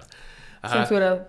Lo sacan del equipo. O sea, hay jugadores que los han sacado de sus equipos. A Benzema le querían quitar la, la nacionalidad francesa y el balón de oro y todo, entonces es así como que... Y también tenés barrios donde hay una mayoría musulmana que a gente que tiene eh, o étnicamente judíos o algún tipo de, vínculo les ponen la, la, la estrella de David en sus, en sus puertas. Eso también pasa. O sea, digamos, este caso ahorita eh, es muy... A mí me parece muy irresponsable la gente que veo hablando de Israel y de, Palestina con una frivolidad. ¿Verdad? O sea, está bueno todavía hacerlo en Guatemala, es tu país. como si eso hubiera empezado hace Pero 15 es, días. Es, es, bien complicado. Yo no me siento, digamos, capaz, por ejemplo, de hacerte... O sea, tengo mis ideas. Claro. Tengo mis ideas, no voy a decir que no. Eh, y he tratado de entender un poco el problema en este momento. Pero no es tan rompe y rasga, ¿verdad? O sea, hay grandes contradicciones que atraviesan esa región. te, te lo pongo así de fácil. O sea, quisieras vivir eh, bajo em, la autoridad palestina en, en Hamas. Deja la precariedad y la ocupación eh, judía, que sí, pero deja eso, ¿verdad? La, ocupación de Israel ahí, todo, pues, deja ese problema aparte, pero ¿te gustaría vivir ahí, debajo de eso? O debajo, digamos, de los valores de una democracia liberal como es Israel. Lo que pasa es que entra en una contradicción cuando uno ve cómo Israel se ha comportado con ese vecino, la ocupación que ha hecho de, de Gaza, eh, entonces se juntan el hambre y las ganas de comer. Tienes una situación donde no es de buenos y malos. Y, te, y la gente tenemos esa pulsión de, de, de, esas lecturas fáciles. Que claro, esas son, te sirven cuando sos una fuerza política y estás luchando codo a codo por legitimidad, por espacio, por poder. A Arevalo le va a tocar. Arevalo, si mucho del éxito de lo que puede hacer Arevalo depende de poder hacer ese relato de quién es el bueno y quién es el malo de una forma creíble, sostenida todo el tiempo ningún gobierno en la historia de Guatemala va a depender tanto como el que va a depender de Arevalo de la efectividad de la comunicación de la gente. Pero dicho eso, para el análisis, para gente, digamos, que está escuchando tu podcast, que no escucha el canal de TikTok de Ana, que busca tangente, es gente que busca formarse pensamiento crítico. Y ahí los buenos y los malos rara vez es lo que te explica lo que está sucediendo en una situación. Sí, claro. Yo creo que no puedes usar esas categorías, categorías tan simples, tan sencillas. Es que como muy religioso también, ¿va? sí, mira, yo creo que lo puedes analizar de la forma que se te dé la gana. Por ejemplo, para mí, yo que, o sea, que no soy una persona que sabe mucho de religión, este... Para mí es un asunto de geopolítica. O sea, van a hacer un canal, el Ben Gurion, está el de Suez, que ya tiene problemas de agua y no sé qué, y Egipto lo tiene y justo atraviesa la franja de Gaza, ¿no? Este, aparte tienen eh, gas, o sea, en el espacio marítimo de Gaza. Entonces, para mí, la, para mí el dios de estas personas, de, mucho del poder es dinero, más de ideología, más es, es, es, es, ver, tienes que seguir la plata, dónde la están poniendo y hay que preguntarte por qué. Ajá. claro. Aparte también, digamos, con Europa, yo sí no sé cómo lo van a arreglar ellos. Yo veo muchos conflictos a, a futuro ahí, porque no puedes aplicar las, esos métodos imperialistas de conseguir recursos, como lo hicieron Inglaterra, Francia, este, los Estados Unidos. Bueno, Estados Unidos es distinto, ¿no? Pero sin esperar que hayan, o sea, que, que, eso cause un efecto, ¿no? Y el efecto es que tienes sociedades completas casi sin infraestructura, bien desposeídas, y dicen, bueno, ah, ahí hay recursos. Entonces la gente va a seguir los recursos. No importa si va a ser en Chinampa, si va a ser a pie, si va a ser en tren, en avión o lo que sea, la gente va a buscar. Es innato la sobrevivencia humana, ¿no? Entonces, claro, de trata de Basak. Y va a haber, para mí va a haber mucha más fragmentación, es lo que puedo pensar. Porque ya ves a una Meloni peleándose con un Macron, ¿no? Podrá ser como solo político o podrá ser más en serio, pero para fines prácticos, su sociedad va a responder a eso, ¿no? Sí, claro. Entonces, para mí tiene todo el sentido de que vayan a pasar décadas ellos con un problema cada vez más grande. Aparte que no hicieron políticas de asimilación, de enseñarles el idioma, la cultura, de asimilarlos. Entonces todo el mundo termina en guetos, ¿no? Sí. En guetado. Y, ya sabemos, ya vimos cómo pasaron, o sea, cómo funcionan los guetos en otra parte de la historia, ¿no? Para, cómo pueden terminar las cosas cuando no hay una integración social. Sí, en eso sí. Muy cierto. Pero yo me refería a lo religioso cuando con el relato de bueno y malo. Ah, ah sí, no. Sí, sí, claro, eso es muy cristiano, ¿no? Sí, es así como que decís, ah, no, eso es malo, es del diablo y ahí es tu enemigo. si no piensa como yo, es mi enemigo. Ajá, y, y, se ve muy claro en el internet, pues, porque el internet alimenta eso, alimenta el, el antagonismo, el que te tienen mierda en Twitter, el que te tienen mierda en TikTok, el y los buenos comentarios casi no resaltan porque está como siete comentarios negativos arriba e irrelevantes al tema que estás tocando. estás hablando de Gaza y él te está hablando de por qué tenés una camisa de cuadros. Siempre te pasa, ¿verdad? O sea, a veces tenés tweets donde decís, bueno, aquí creo que estaba diciendo algo, tenía un punto. De valor. y tenés ahí, digamos, tus likes moderados, los de siempre, los del gasto. Y después decís algo incendiario porque ese día estabas como la gran diabla. Y ese es el que tiene así el montón de interacciones y todo. Sí, está, está, hecho, está hecho para eso, obviamente, ¿verdad? y entonces por eso hay que tener responsabilidad y... Con esto que estaban hablando de... De, los modelos democráticos y de los más como imperialistas, ¿cómo, cómo es su visión de China? ¿De China? Qué complejo, qué gran pregunta. Sí, porque ponete. Qué gran pregunta, güey. Hace poco vi, vi, vi, en un podcast que estaban hablando acerca de, las diferencias entre Estados Unidos y China. Y si bien en Estados Unidos tenés como el señuelo democrático, o sea, la, la línea, las políticas públicas y todas esas cosas cambian casi nada. Y, o sea, y la y la política principal es como que las guerras, la ocupación y toda esa cosa, que no, importa si está izquierda o derecha, o demócratas y republicanos, e, e, esas ocupaciones van a seguir, pues, ¿no? Pero en China, o sea, es más probable hacer un cambio relevante en las políticas públicas, si bien el partido no cambia jamás. sí puedes cambiar el partido. Yo he escuchado este brasilero o mexicano, Diego Rosarín, más o menos, expresarse en eso. Me parece que es, que es un timo inmenso lo que él dice. Él es súper pro China. Pues, él es, o sea, esos absolutos. Pero es esa gente que trata de dormir al sueño, ¿verdad? O sea, bueno, yo tengo un sesgo con, con los posmodernos en general. Porque para ellos todas esas categorías realmente, la, o sea, todo se vuelve absolutamente relativo para un posmoderno. Sí, y, y, se vuelve entonces eh, una, una pesadilla realmente el, vivir en ese mundo del, relativismo absoluto. Ahora todos con Foucault y Derrida bajo el brazo te lo deconstruyen todo y todo lo analizan en sus matrices de poder y chinga su madre y no funciona así la ciencia realmente. Eh, ciencias sociales, de, que, es, que es, digamos, lo complejo y menos, la, y, menos las naturales. Em, dicho esto, eh, lo de China es complejo. O sea, primero tenés que entender que hay un continuum civilizatorio que no se ha roto desde la, una de las civilizaciones madre. Y eso lo tenés que tener con un especial peso. O sea, el constructo del canon occidental y esta civilización occidental em, se ha hecho sobre las cenizas de varias civilizaciones. Y en algunos lugares se ha roto el continuum eh, de la civilización. China no. China es de las culturas madres, y las olmecas, los sumerios, los uh, egiptos, eh, el, Indus. China tiene un continuum que no se ha roto. Tiene una identidad cultural muy fuerte alrededor de, de, construida por, por, milenios y eso pesa mucho.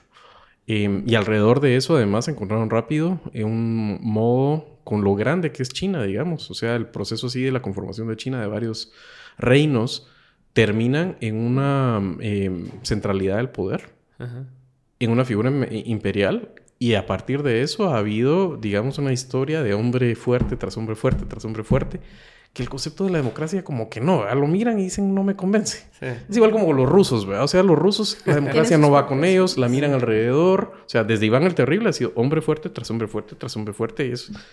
¿Y quién, es el hombre fuerte? Búscate la vida, papito. ¿Vos quieres ser el hombre fuerte? Peleando con osos, ¿eh? Pero una vez vos sos, pero una vez vos sos, vamos con todo.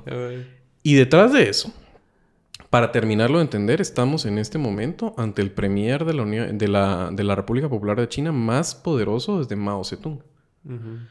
El que además se ha hecho los retrocesos en términos de calidad de libertades más importante también. O sea, ¿qué pasa en China? No tenemos mucha idea. O sea, esos números del crecimiento de la economía china y todo están súper, súper, súper curados, ¿verdad? Además tienen planes de crecimiento, eh, ese modelo híbrido, digamos, que está cayendo un poco, en el cual había un litoral pujante alrededor de la tecnología, que, donde hay una clase media china con alto poder adquisitivo, bajo, digamos, el libre mercado regulado, por supuesto, porque todo el libre mercado tiene que ser regulado. Em, y eso se está perdiendo. Y lo que hay en este momento es alguien que solo puede ir hacia adelante. O sea, la vida de ser en este momento Xi Jinping es una vida complicada. Hay, hay, un podcast muy bueno de The Economist. The Economist tiene unos podcasts increíbles, ¿verdad? Que se llama The Prince, en la serie. Y es la historia de, de Xi Jinping y te cuenta, digamos, todo lo que hace que Xi Jinping termine siendo Xi Jinping.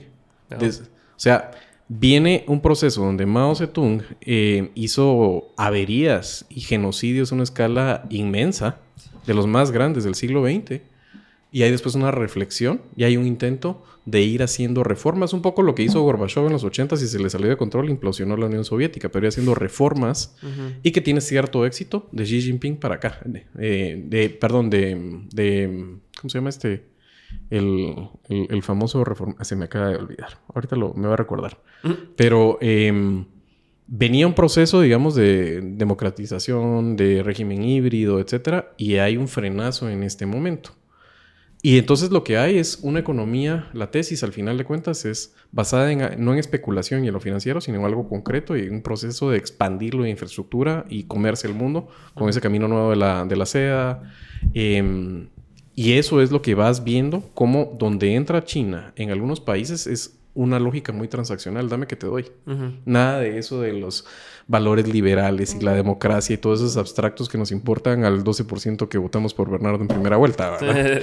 y, y, el proporcional de cada país. Entonces, em, obviamente la crítica hacia Estados Unidos tiene que existir porque es un imperio que se ha comportado como imperio ha depredado lugares por materia prima como lo ha depredado. Nosotros hemos sido uno de esos eh, de esas partes depredadas. Hemos sido un experimento fallido, uno de los primeros golpes de Estado que dio Estados Unidos a través de la, de la CIA y eso a mí me parece que la clave de lo que está sucediendo en este país hay que volver a leer mucho de lo que pasó en, el, en, en esa década de la, de la primavera y el cierre de ella violento. Eh, entonces entiendo el sentimiento anti-yankee, lo entiendo de veras. O sea, es un sentimiento normal que se dé que los países que hemos sido el patio trasero de pues, Estados Unidos los detestemos. Pero caer en la romantización de China y que es la gran alternativa y esas posverdades de Diego Rosarín, eso es de veras es para dormir al sueño, me parece. Un poco larga mi respuesta, ¿verdad? sí, yo creo que no hay...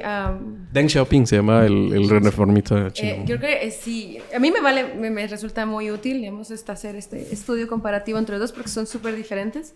A mí lo que le podría rescatar a China, independientemente, porque lo que nos llega creo que está muy manoseado por el partido, porque nos sale mucha... Ajá. Y demonizado por otra parte también. Claro, sí, es que lo mandan a la otra esquina. Es que ese es el problema, Todo lo que recibimos de ponerte de Rusia en, los ochentas y lo que recibimos ahora de China siempre está hollywoodeado. Ajá. Entonces hay un sesgo muy, muy grande. Pero eh, lo que de China, vemos, lo que me parece que puede rescatable, lo interesante, vemos, es su economía planeada. Eh, que piensan que tienen planes y que están como conscientes de su historia, a diferencia de Estados Unidos, que es por el mercado, por el mercado, a mucho así. O sea, China tiene objetivos y sabe a dónde va. ¿Cómo le va a hacer con otros problemas enormes que tiene? No lo sé. Eso es tampoco Pero está haciendo unas... Esa burbuja que hay inmobiliaria en China es... Va a tronar. pero, pero, las burbujas inmobiliarias pueden tomar muchísimo tiempo en, en reventa. Yo no sé cómo le va a hacer. El asunto este de la natalidad también.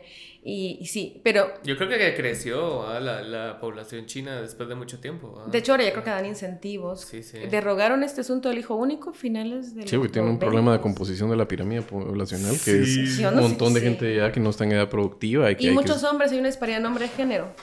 Hay muchos hombres y menos mujeres, porque como las mujeres las abortaban, ¿no?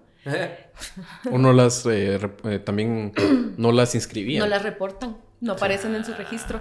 Ajá. Bueno, si tienen asuntos muy complicados. Bien pero Sí, lo que me gusta, digamos, es que puedes planear tu economía. Ellos miran a largo plazo. Entonces, sí, sí, sí. Yo creo que eh, el asunto de Estados Unidos es una economía que va, para mí está colapsando terriblemente. Hay, un, hay muchos signos de descomposición social. Me, me, parece muy malo ese su individualismo cuando somos seres gregarios y vivimos en sociedades. Sí, individualismo no, es, es bastante nocivo. Eso pasa mucho en Estados Unidos, ¿no? O sea, como sí, es la cuna. Que, cada quien es una tribu y... No, no es posible. Y, buscan su identidad de formas, eh, no sé, curiosas. Ajá, pero yo no creo que nos tengamos que casar con ningún modelo. O sea, eso es 1980 o 70. Yo creo que tenemos que ver qué funciona para nuestro, nuestra topografía, nuestra, este, nuestros climas, qué nos podría funcionar nosotros de cada, de, de diferentes eh, modelos más que casarnos con uno y decir que este es bueno o este es malo, este es malo. O sea, China está haciendo sus cosas también, ¿no?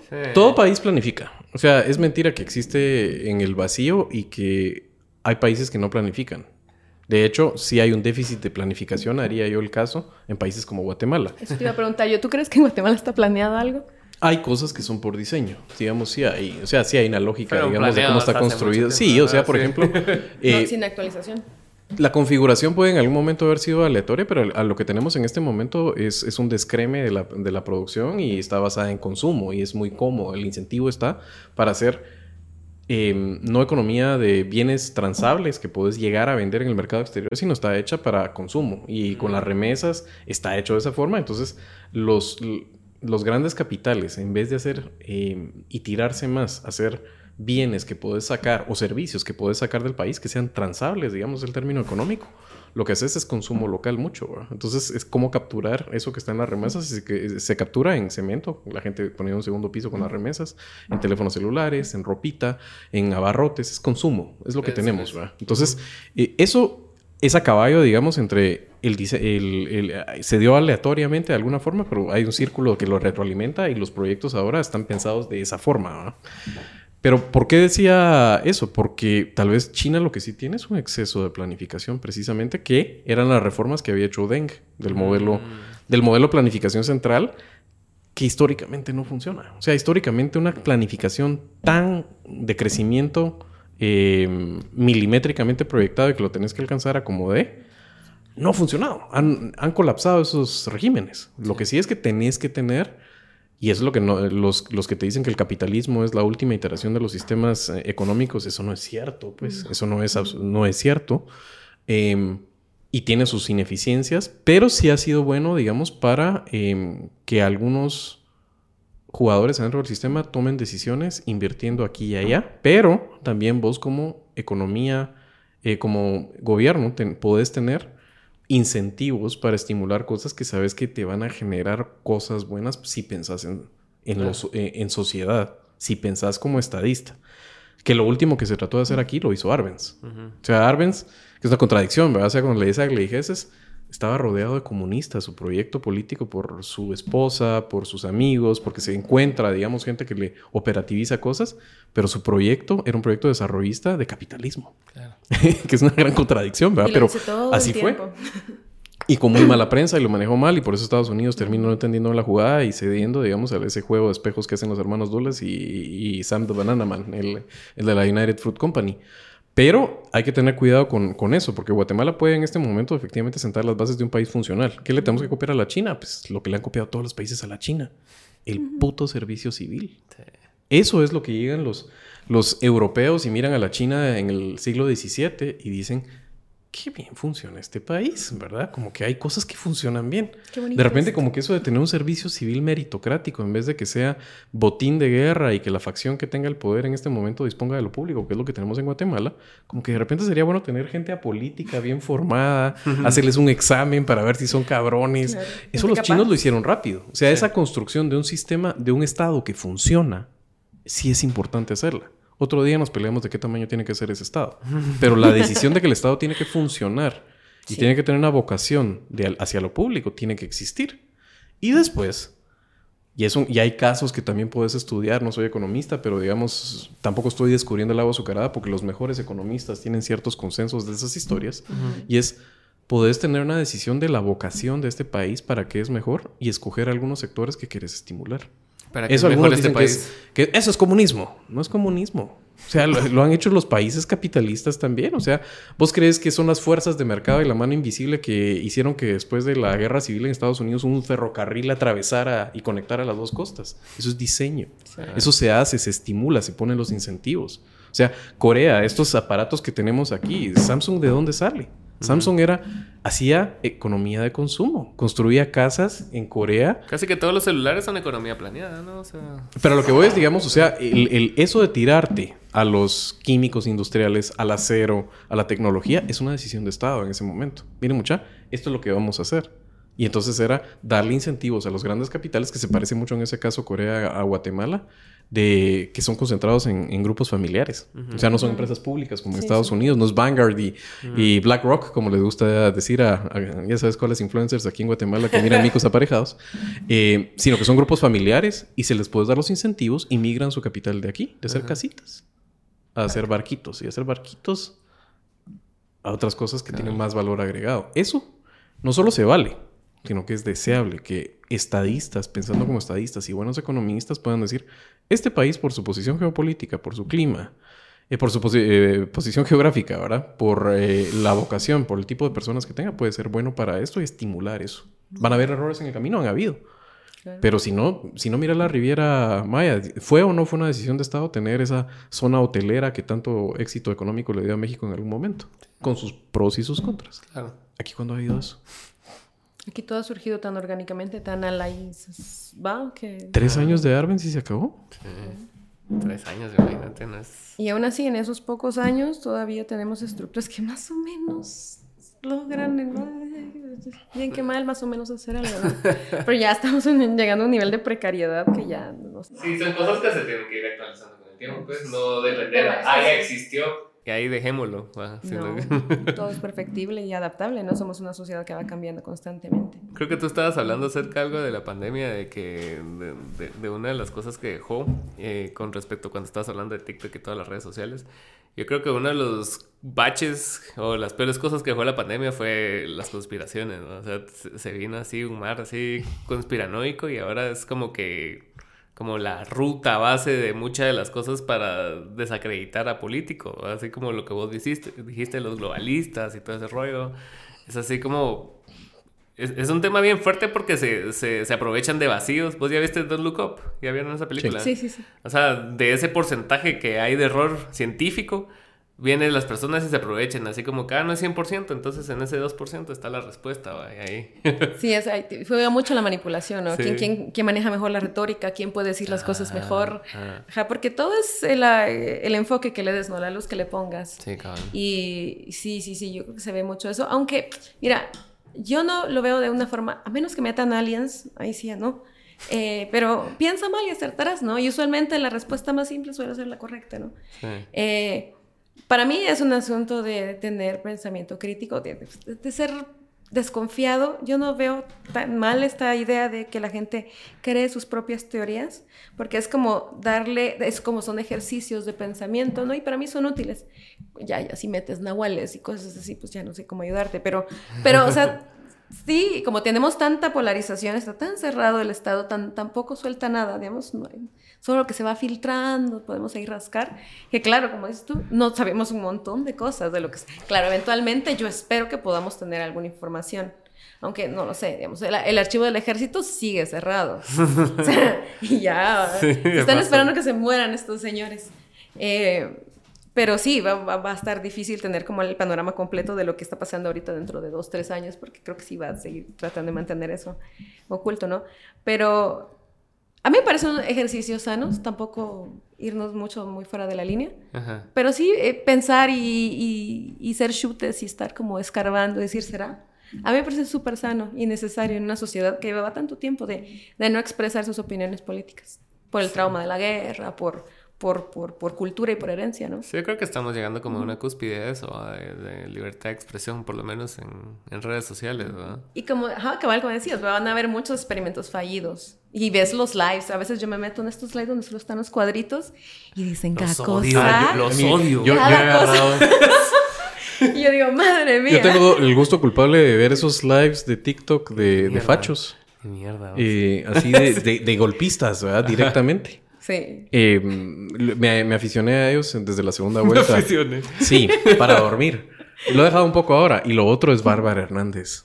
Tengo ratos de no oírla, como una, un mes, pero agarré un momento en no sé escuchar... No sé quién es ella Bárbara Hernández. ¿Cómo no van a conocer a la Bárbara Hernández, la cubana, aquella que engañó a Kike Godoy de Cuéntame más, corazón? ¿No la han visto? Ah, Una señora gritona. Sí. la que se parece a la mala de la sirenita. Ya, ya sé quién es, ya sé quién es. Ella tiene... Ay, no, Jesús. Es, es una cosa... A mí me... Porque obviamente le pagan. Yo quisiera saber quién le paga, qué retorno miran, qué valor tiene. Sí, sí, pero Es, es una criatura de pantano, realmente la, la, señora esta. qué, buen, qué amable eres.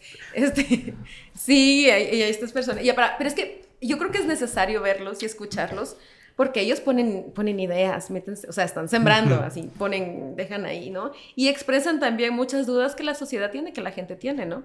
Entonces ahí puedes ver como para dónde va la línea, ¿no? Sí, sí, sí. Qué trabajo más miserable eso en Net, Qué trabajo más triste.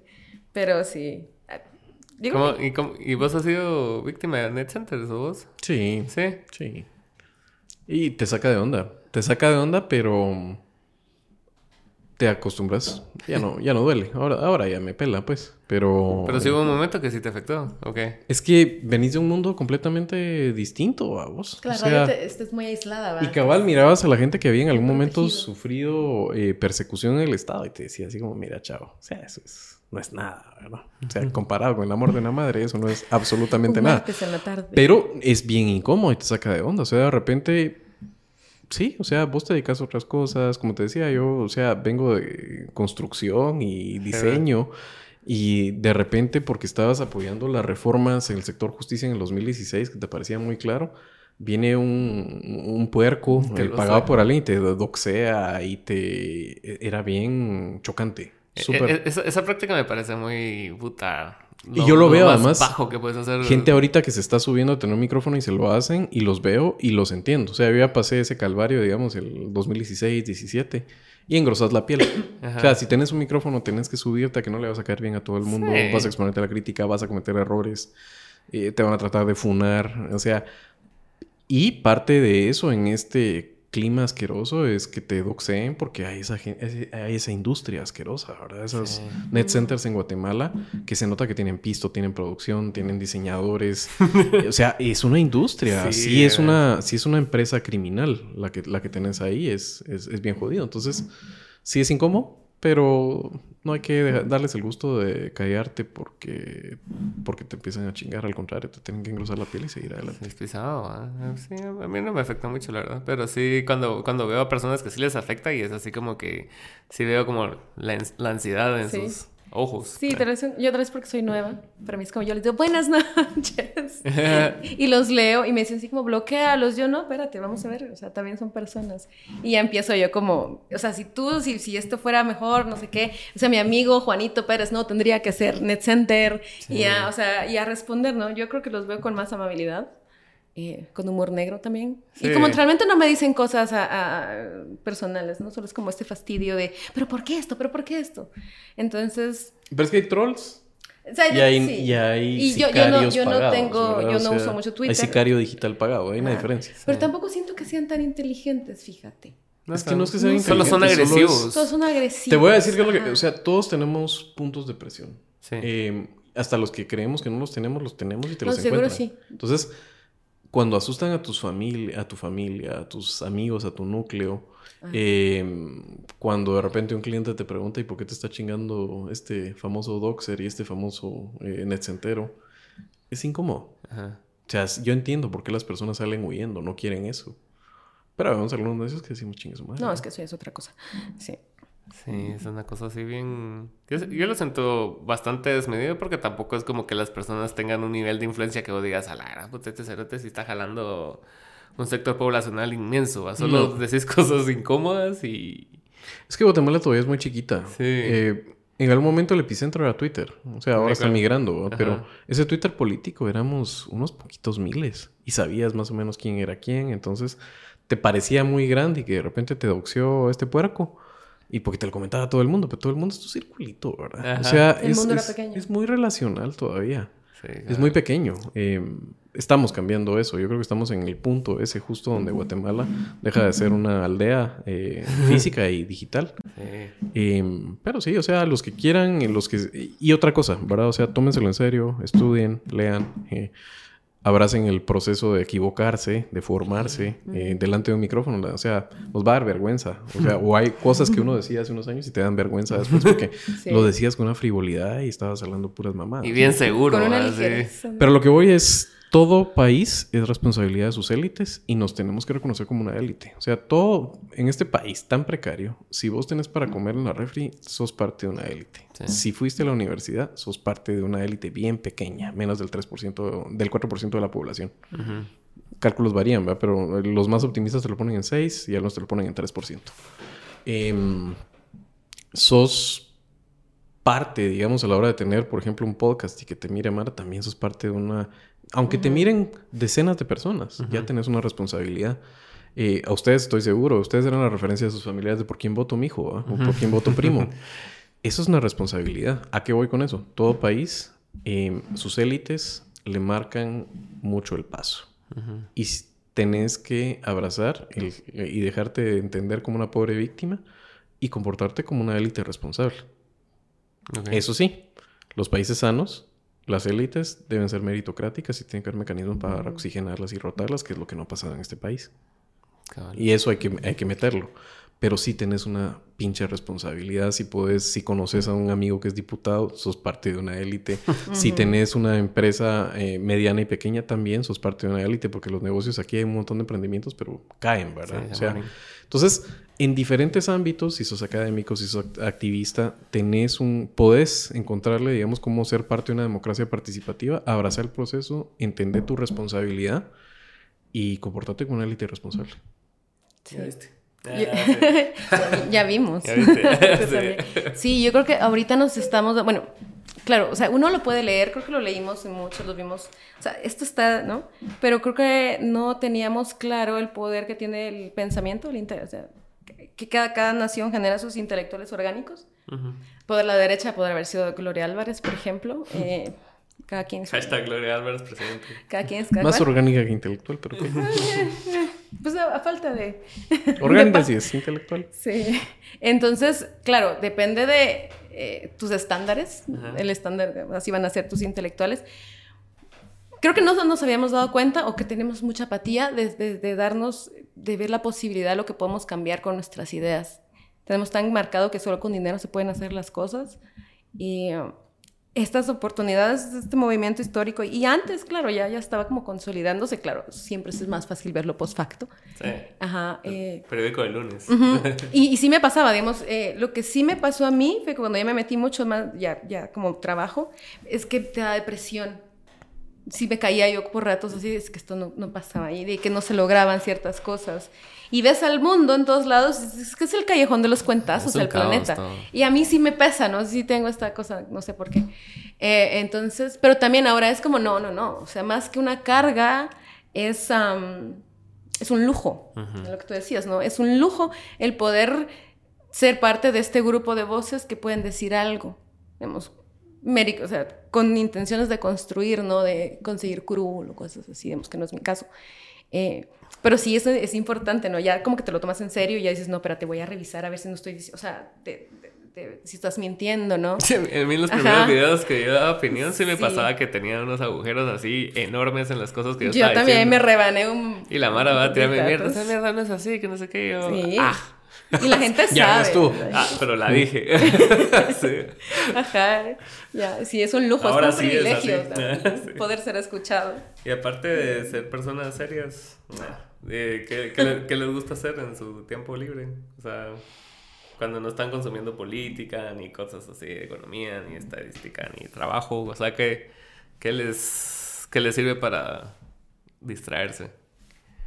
A mí aprender. Eh, yo soy bien curioso. Entonces sí, aprender es como uno de los motores y que me motivan. Conocer más de un tema, me empatino con temas. Eh, cocinar también, me encanta cocinar. ¿Y aprender a qué te referís? Así como que agarras algún... Quieres aprender a nadar y te pones así en modo quiero aprender. Sí, aunque más es como conocer, ¿verdad? Ah, o sea, eh, yo hago una crítica a mí mismo y es que no soy un experto profundo, más que un poco muchísimas cosas. Te diría, por ejemplo, aquí en, Guatemala, en términos de protección de concreto, pues hay una persona y yo que te podría decir somos los expertos, pero es un expertise un poco ñoño, y específico. y muy nicho, ¿verdad? Yo así, ¿qué? Ajá, no es una cosa que te va a volver la persona más interesante del mundo. Pero después de eso tengo intereses hacer un podcast de eso? amplios. No da para un podcast. No, no. No, pero te puedo dar, digamos, así bien chingón un cursito, ¿verdad? Una clase magistral. Sí. Uh...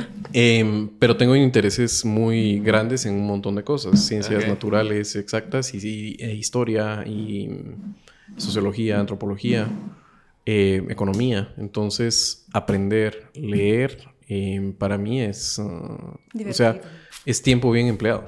Okay. Es tiempo bien empleado.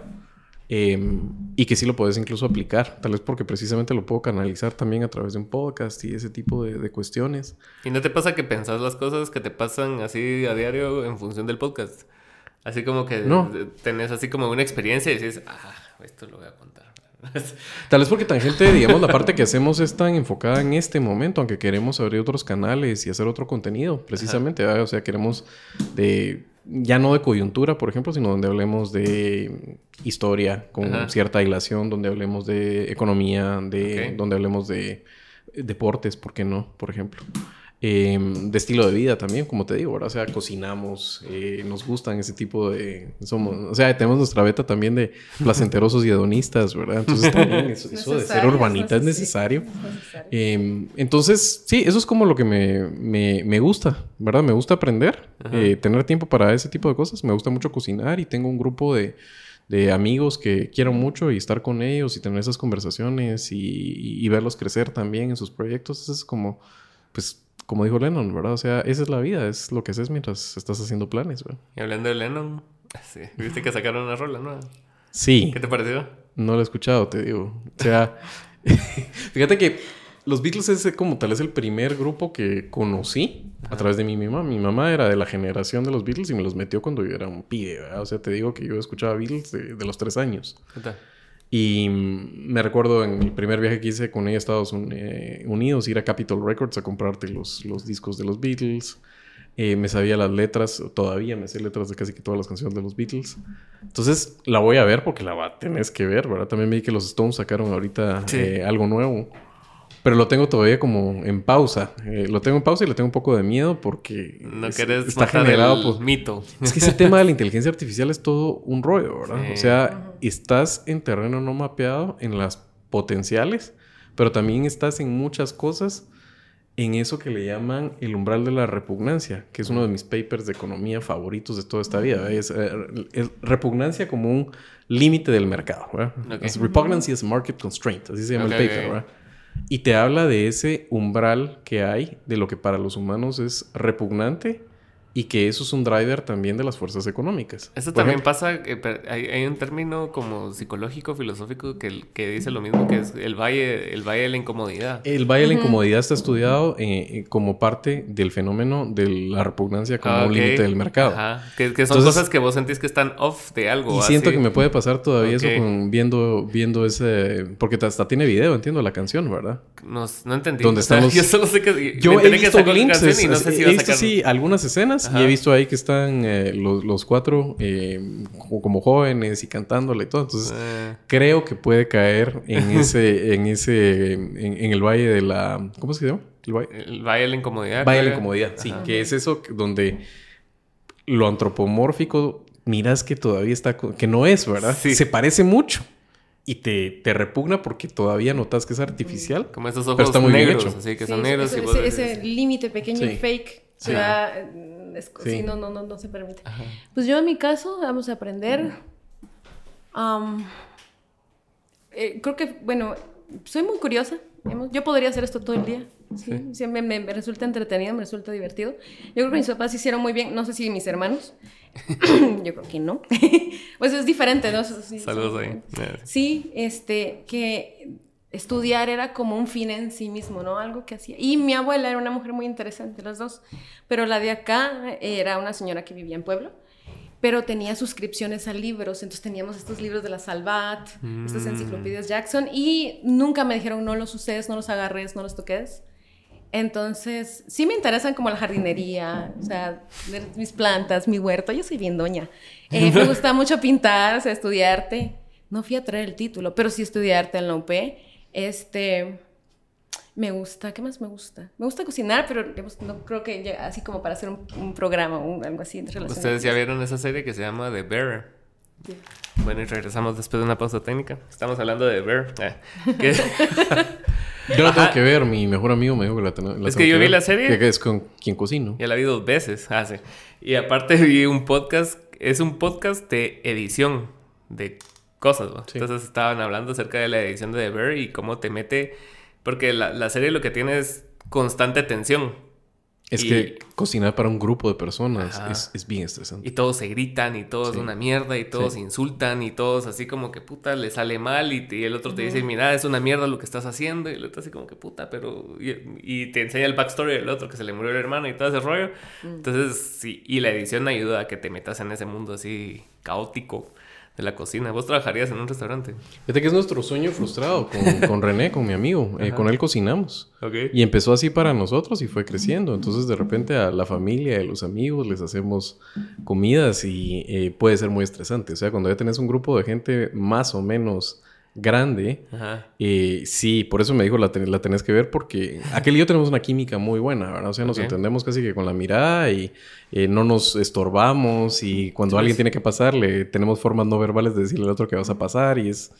Em, entonces nos, nos, coordinamos muy bien, somos muy complementarios además eh, en, la cocina, pero sí me dijo que la tenemos que ver porque sí, es ese caos y ese estrés de cuando tenés a la gente que se la está pasando bomba y vos estás sudándole en la cocina para llevarles algo. Y obviamente tu, tu desahogo después es cuando les pones el plato y te dice...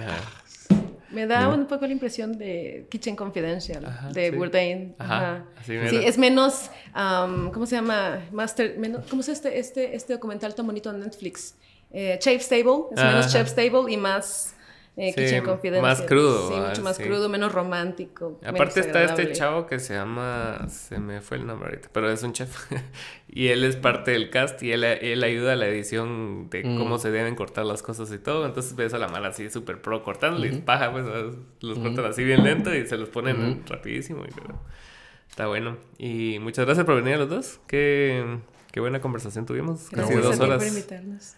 Mucho gusto. Igualmente. Sus redes sociales para que yo casi que solo uso Twitter. XSJ en Twitter. X, no con letra X, sino escrito E-Q-U-I-S. SJ. Ese es. ¿Tú? Yo aparezco en Instagram y en TikTok y en Twitter también como Ana Historiadora. Todavía le dicen Twitter a Twitter. Qué interesante. Es que me niego al decirle que sí, casi nunca lo uso. Ahora que le dice hiperpaisa a Walmart. Lo que sí es que miren el podcast Tangente. Ese sí lo promociono, ¿verdad? Porque realmente nos ha ido muy bien. Así que Tangente GT en todas las redes. Y Ok, buenas órdenes. Muchas gracias, Alan. Gracias por ver. Chao. Chao.